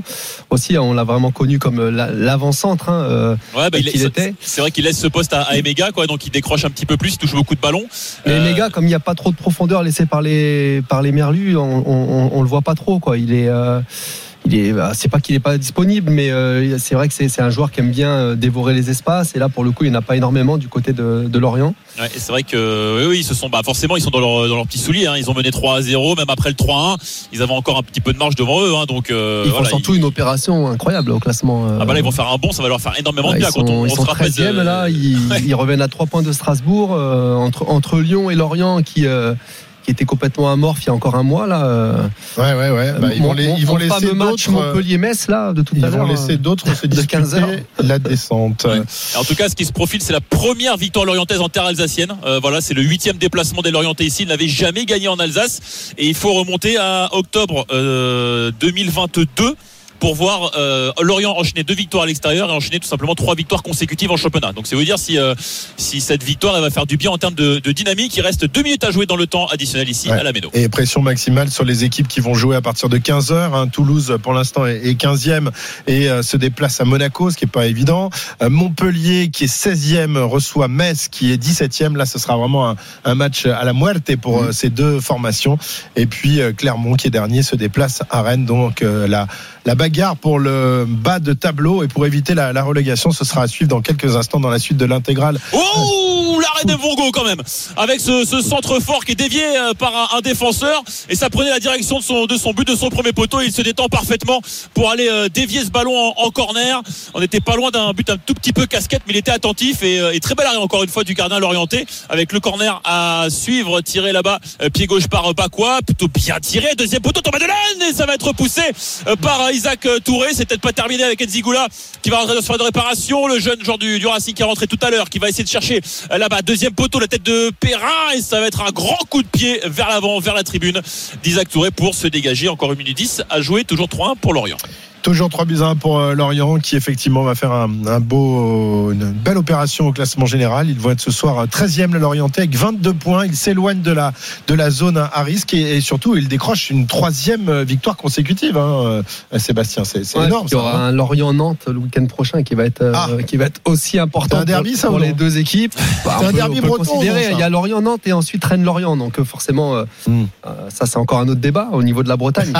Mais en tout cas, au niveau du classement, ça va être un match hyper important pour les deux équipes, et notamment pour les Nantais qui n'avancent pas. Ouais, et attention Strasbourg, parce que réception de Brest également à venir, donc gros dossier également, et puis déplacement ensuite à Montpellier. Donc attention, Strasbourg, attention, peut-être qu'après une série de 8 matchs sans défaite avant la venue du Paris Saint-Germain, on s'est vu, je dirais pas trop beau, mais en tout cas ça allait mieux dans le jeu, ça allait mieux au niveau des points, tout commençait à s'apaiser un petit peu en coulisses. C'est une vilaine faute là, sous un mode coupé là. Ouais. La cheville de Touré, là, je revois le ralenti. Semble-t-il. Je crois que l'arbitre a sorti son parce qu'à vitesse réelle, moi je suis à l'opposé, alors j'ai pas bien vu à vitesse réelle, mais c'est vrai que sur l'image. Mais il a sorti le rouge en tout cas. Il va. Ça va pas arranger les affaires de Patrick Vieira. Ouais, effectivement. Alors que là, à mon chronomètre, le temps d'ici. Voilà. Carton rouge, effectivement, sorti à l'encontre d'Angelo Gabriel. Tacle très maladroit là-bas sur le long de la ligne de touche, alors que le Lorientais repartait. Ouais, puis complètement inutile à ce moment-là du match. De toute façon, le joueur en tout cas est en dehors du terrain. Ouais, mais il se fait soigner. Et ça a l'air quand même d'être costaud. C'est Bakwa. En plus, c'est encore plus mauvaise nouvelle, j'ai envie de vous dire, parce que Kylian Bakwa, c'est quand même un des détonateurs de cette équipe. Il est impliqué sur 7 buts lors des 9 derniers matchs. Lève la cheville là. Oh. C'est vilaine faute. Hein, ouais. Très en retard. Il y a un peu de frustration, je pense. Et puis, c'était pas un petit peu charclé les deux là tout à l'heure déjà, mais bon, en tout cas, ouais, c'est ce genre de rouge direct là. C'est 2-3 matchs faciles pour Bakwa, qui était l'un des hommes en forme de Strasbourg. Ouais, c'est ça. Donc ouais, bah, on disait qu'il fallait, voilà, il va falloir recevoir Brest, ensuite jouer contre Montpellier également, qui va peut-être se rapprocher aussi d'ici là au classement. Attention Strasbourg dans les prochaines semaines, va falloir resserrer très rapidement les boulons. Le chronomètre, en tout cas lui, pour moi, il est largement terminé. On est à plus de 5 minutes au-delà du temps réglementaire. Et Dylan Bakwa qui est quand même malgré tout applaudi par les supporters, parce que c'est un des rares quand même dans cette équipe qui parfois il a qu'à prendre son temps pour sortir du terrain. Bakwa, de toute façon il est pas, ouais, il s'est pas repris de toute façon. Il est en dehors du terrain ou pas, Isaac Touré? Isaac Touré est revenu. Il s'est remis debout. Il est revenu sur le terrain. Donc on va pouvoir jouer les dernières secondes. Voilà, et puis un tout petit mot rapidement, puisqu'on a le temps, d'Andrei Santos, le Brésilien, qui est quand même le capitaine du Brésil olympique, quand même malgré tout. Il a une sélection en équipe du Brésil. Donc à suivre, hein, dans les prochaines semaines, il devra avoir un petit peu de temps de jeu, c'est ce qui est prévu en tout cas. Avec en plus maintenant l'expulsion de Bakwa, on devrait revoir ce Brésilien a priori assez talentueux dans les prochaines semaines. Ce sera une des petites attractions de cette Ligue 1 peut-être. Voilà, le jeu reprend, il est dégagé et Thomas Léonard qui siffle la fin de cette partie sur ce carton rouge direct pour Dylan Bakwa. Le score 3-1 donc pour Lorient, qui fait une excellente opération devant à peu près une soixantaine de supporters qui ont fait le déplacement. Bamba dès la deuxième minute, Bamba dans les arrêts de jeu de la première mi-temps pour le 2-0 à la mi-temps. Ponceau 48e, le 3-0 qu'il perd dans la foulée pour revenir à 3-1. Strasbourg a essayé de pousser, mais timidement, mollement et sans imagination dans cette fin de match. Et Lorient qui souffle vraiment beaucoup dans ce bas de tableau. Merci Sébastien Ruffet. Donc défaite de Strasbourg cet après-midi. La suite des matchs, eh bien c'est avec Sébastien Piocel qui reste. Hein. Il adore ça. Il a double dose le dimanche après-midi avec 3 matchs qui arrivent, avec Arnaud Valadon en plus pour t'accompagner. Bref, quel honneur, midi de rêve qui vous attend, messieurs. Ça va Arnaud ? Ça va très bien. On a un très beau programme. On a du Monaco-Toulouse, on a du Rennes-Clermont et un Montpellier-Metz qui sent le soufre pour la lutte pour le maintien. On arrive dans un instant dans l'intégral foot sur RMC avec Sébastien Piocel et nos envoyés spéciaux sur les pelouses de Ligue 1.